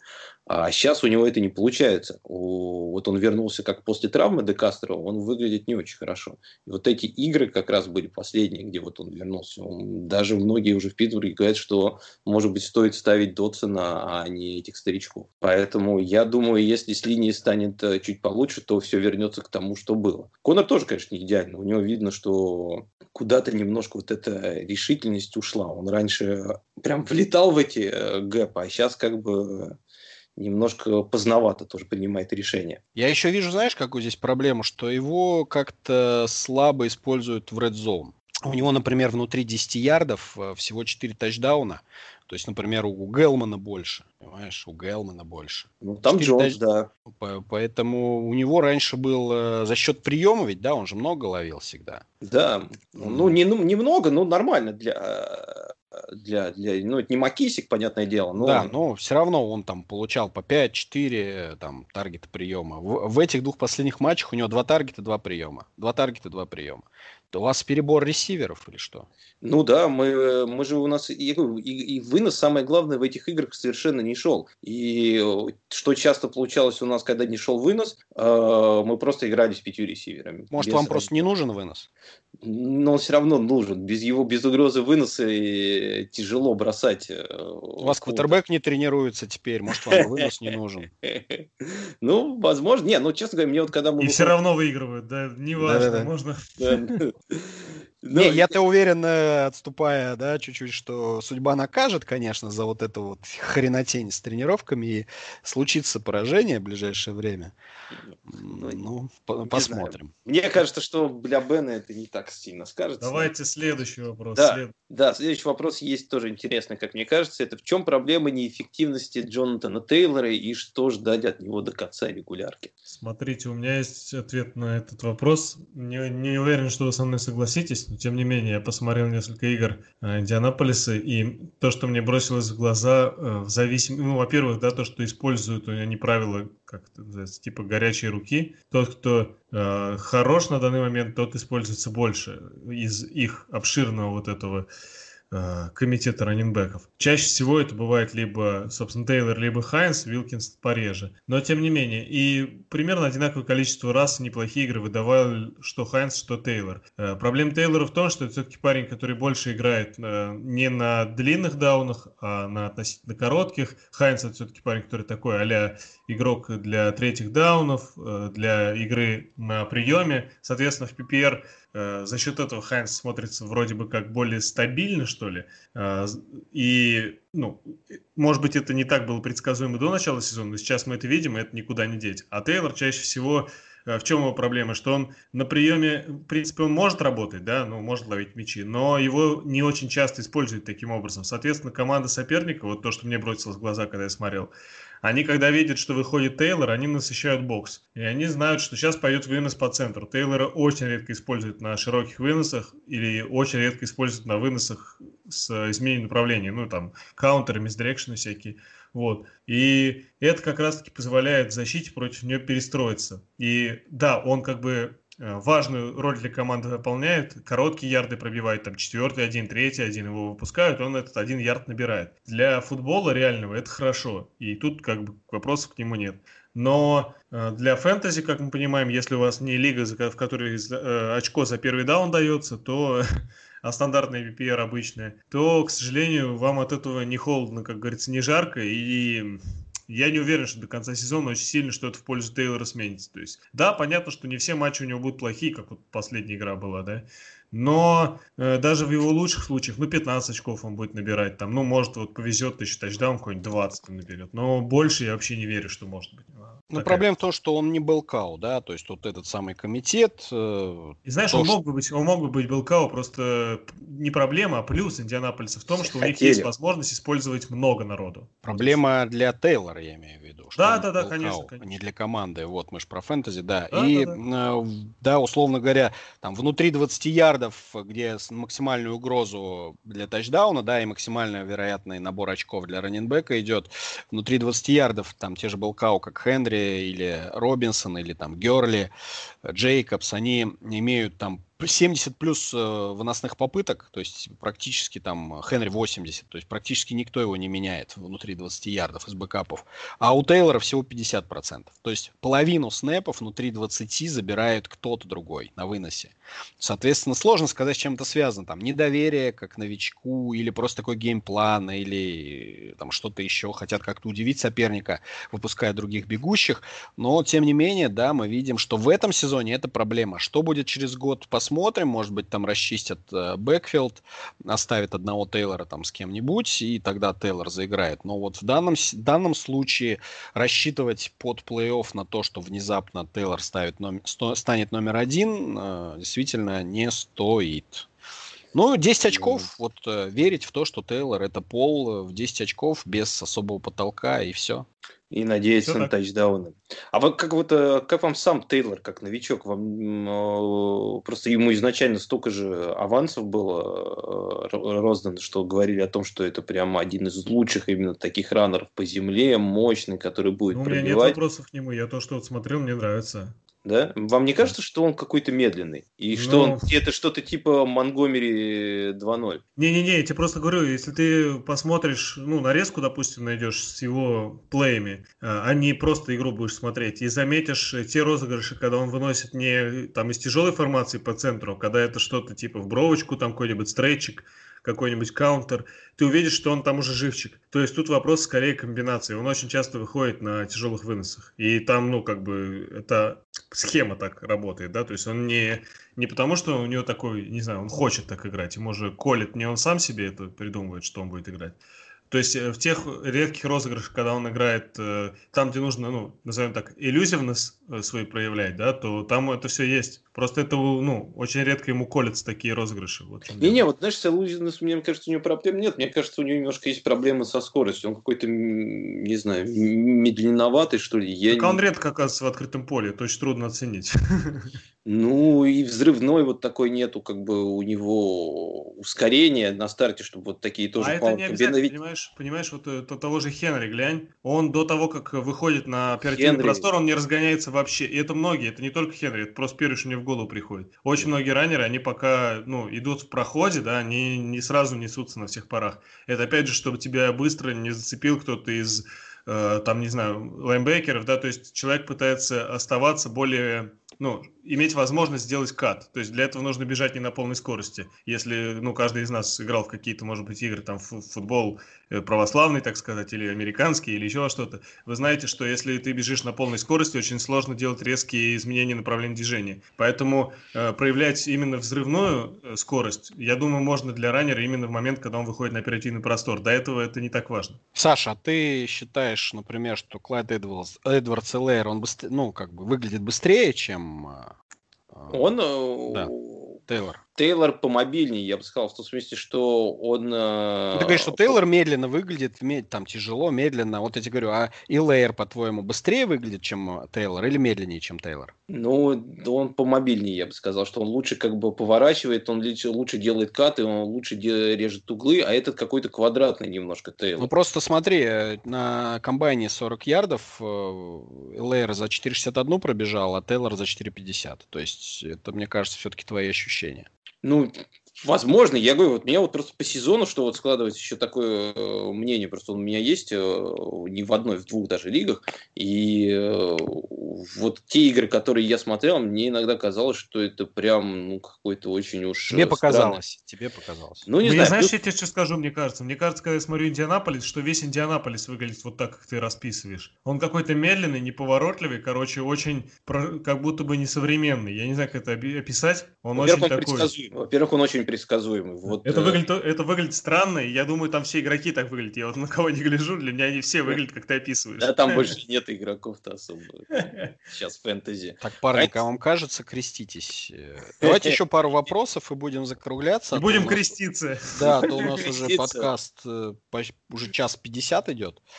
Как Давайте. оцениваете шансы Лутона на место стартера до конца сезона в Ягуарах? Очень хорошо оцениваю. Я думаю, что так и будет, потому что Ягуарам нужно сливаться за Филсом. Только поэтому будет выходить Лутон, потому что мы увидели, что абсолютно ужасный квотербек. Просто То есть это, ну, видимо, человек, человек в надежде, что он его будет старт ставить каждую неделю. Это спрашивает.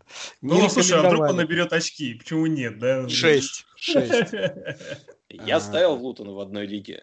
И, кстати, на прошлой неделе, две недели подряд ставил. Крестился?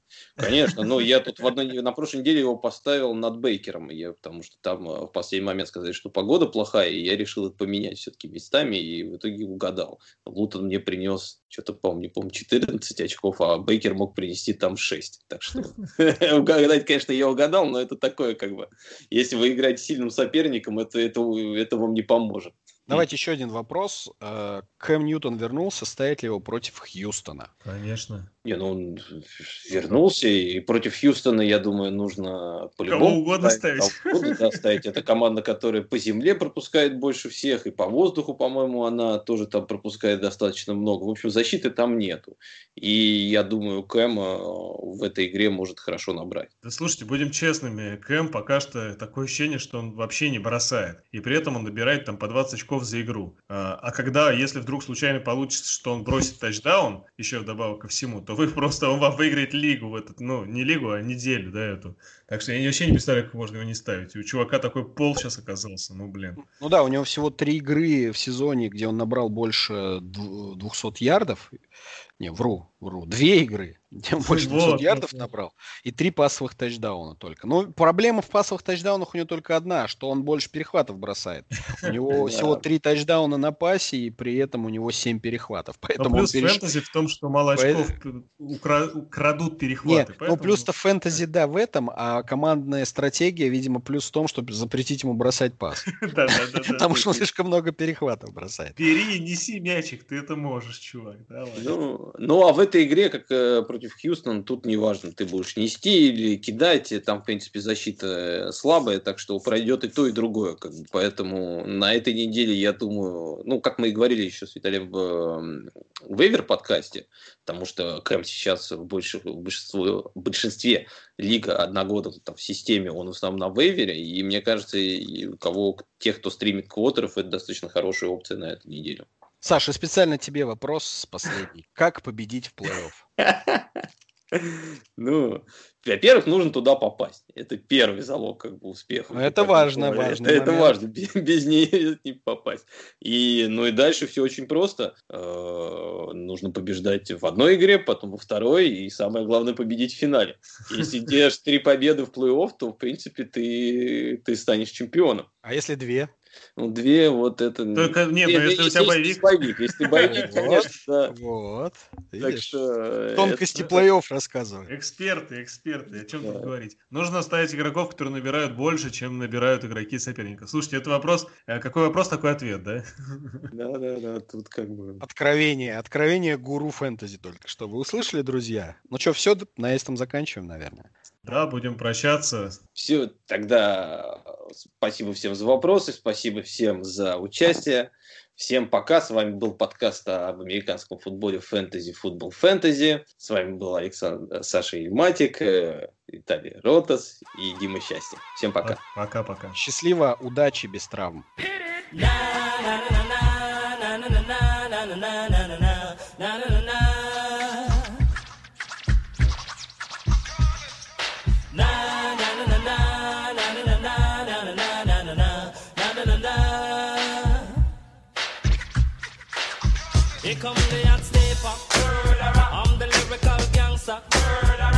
people crew in the area.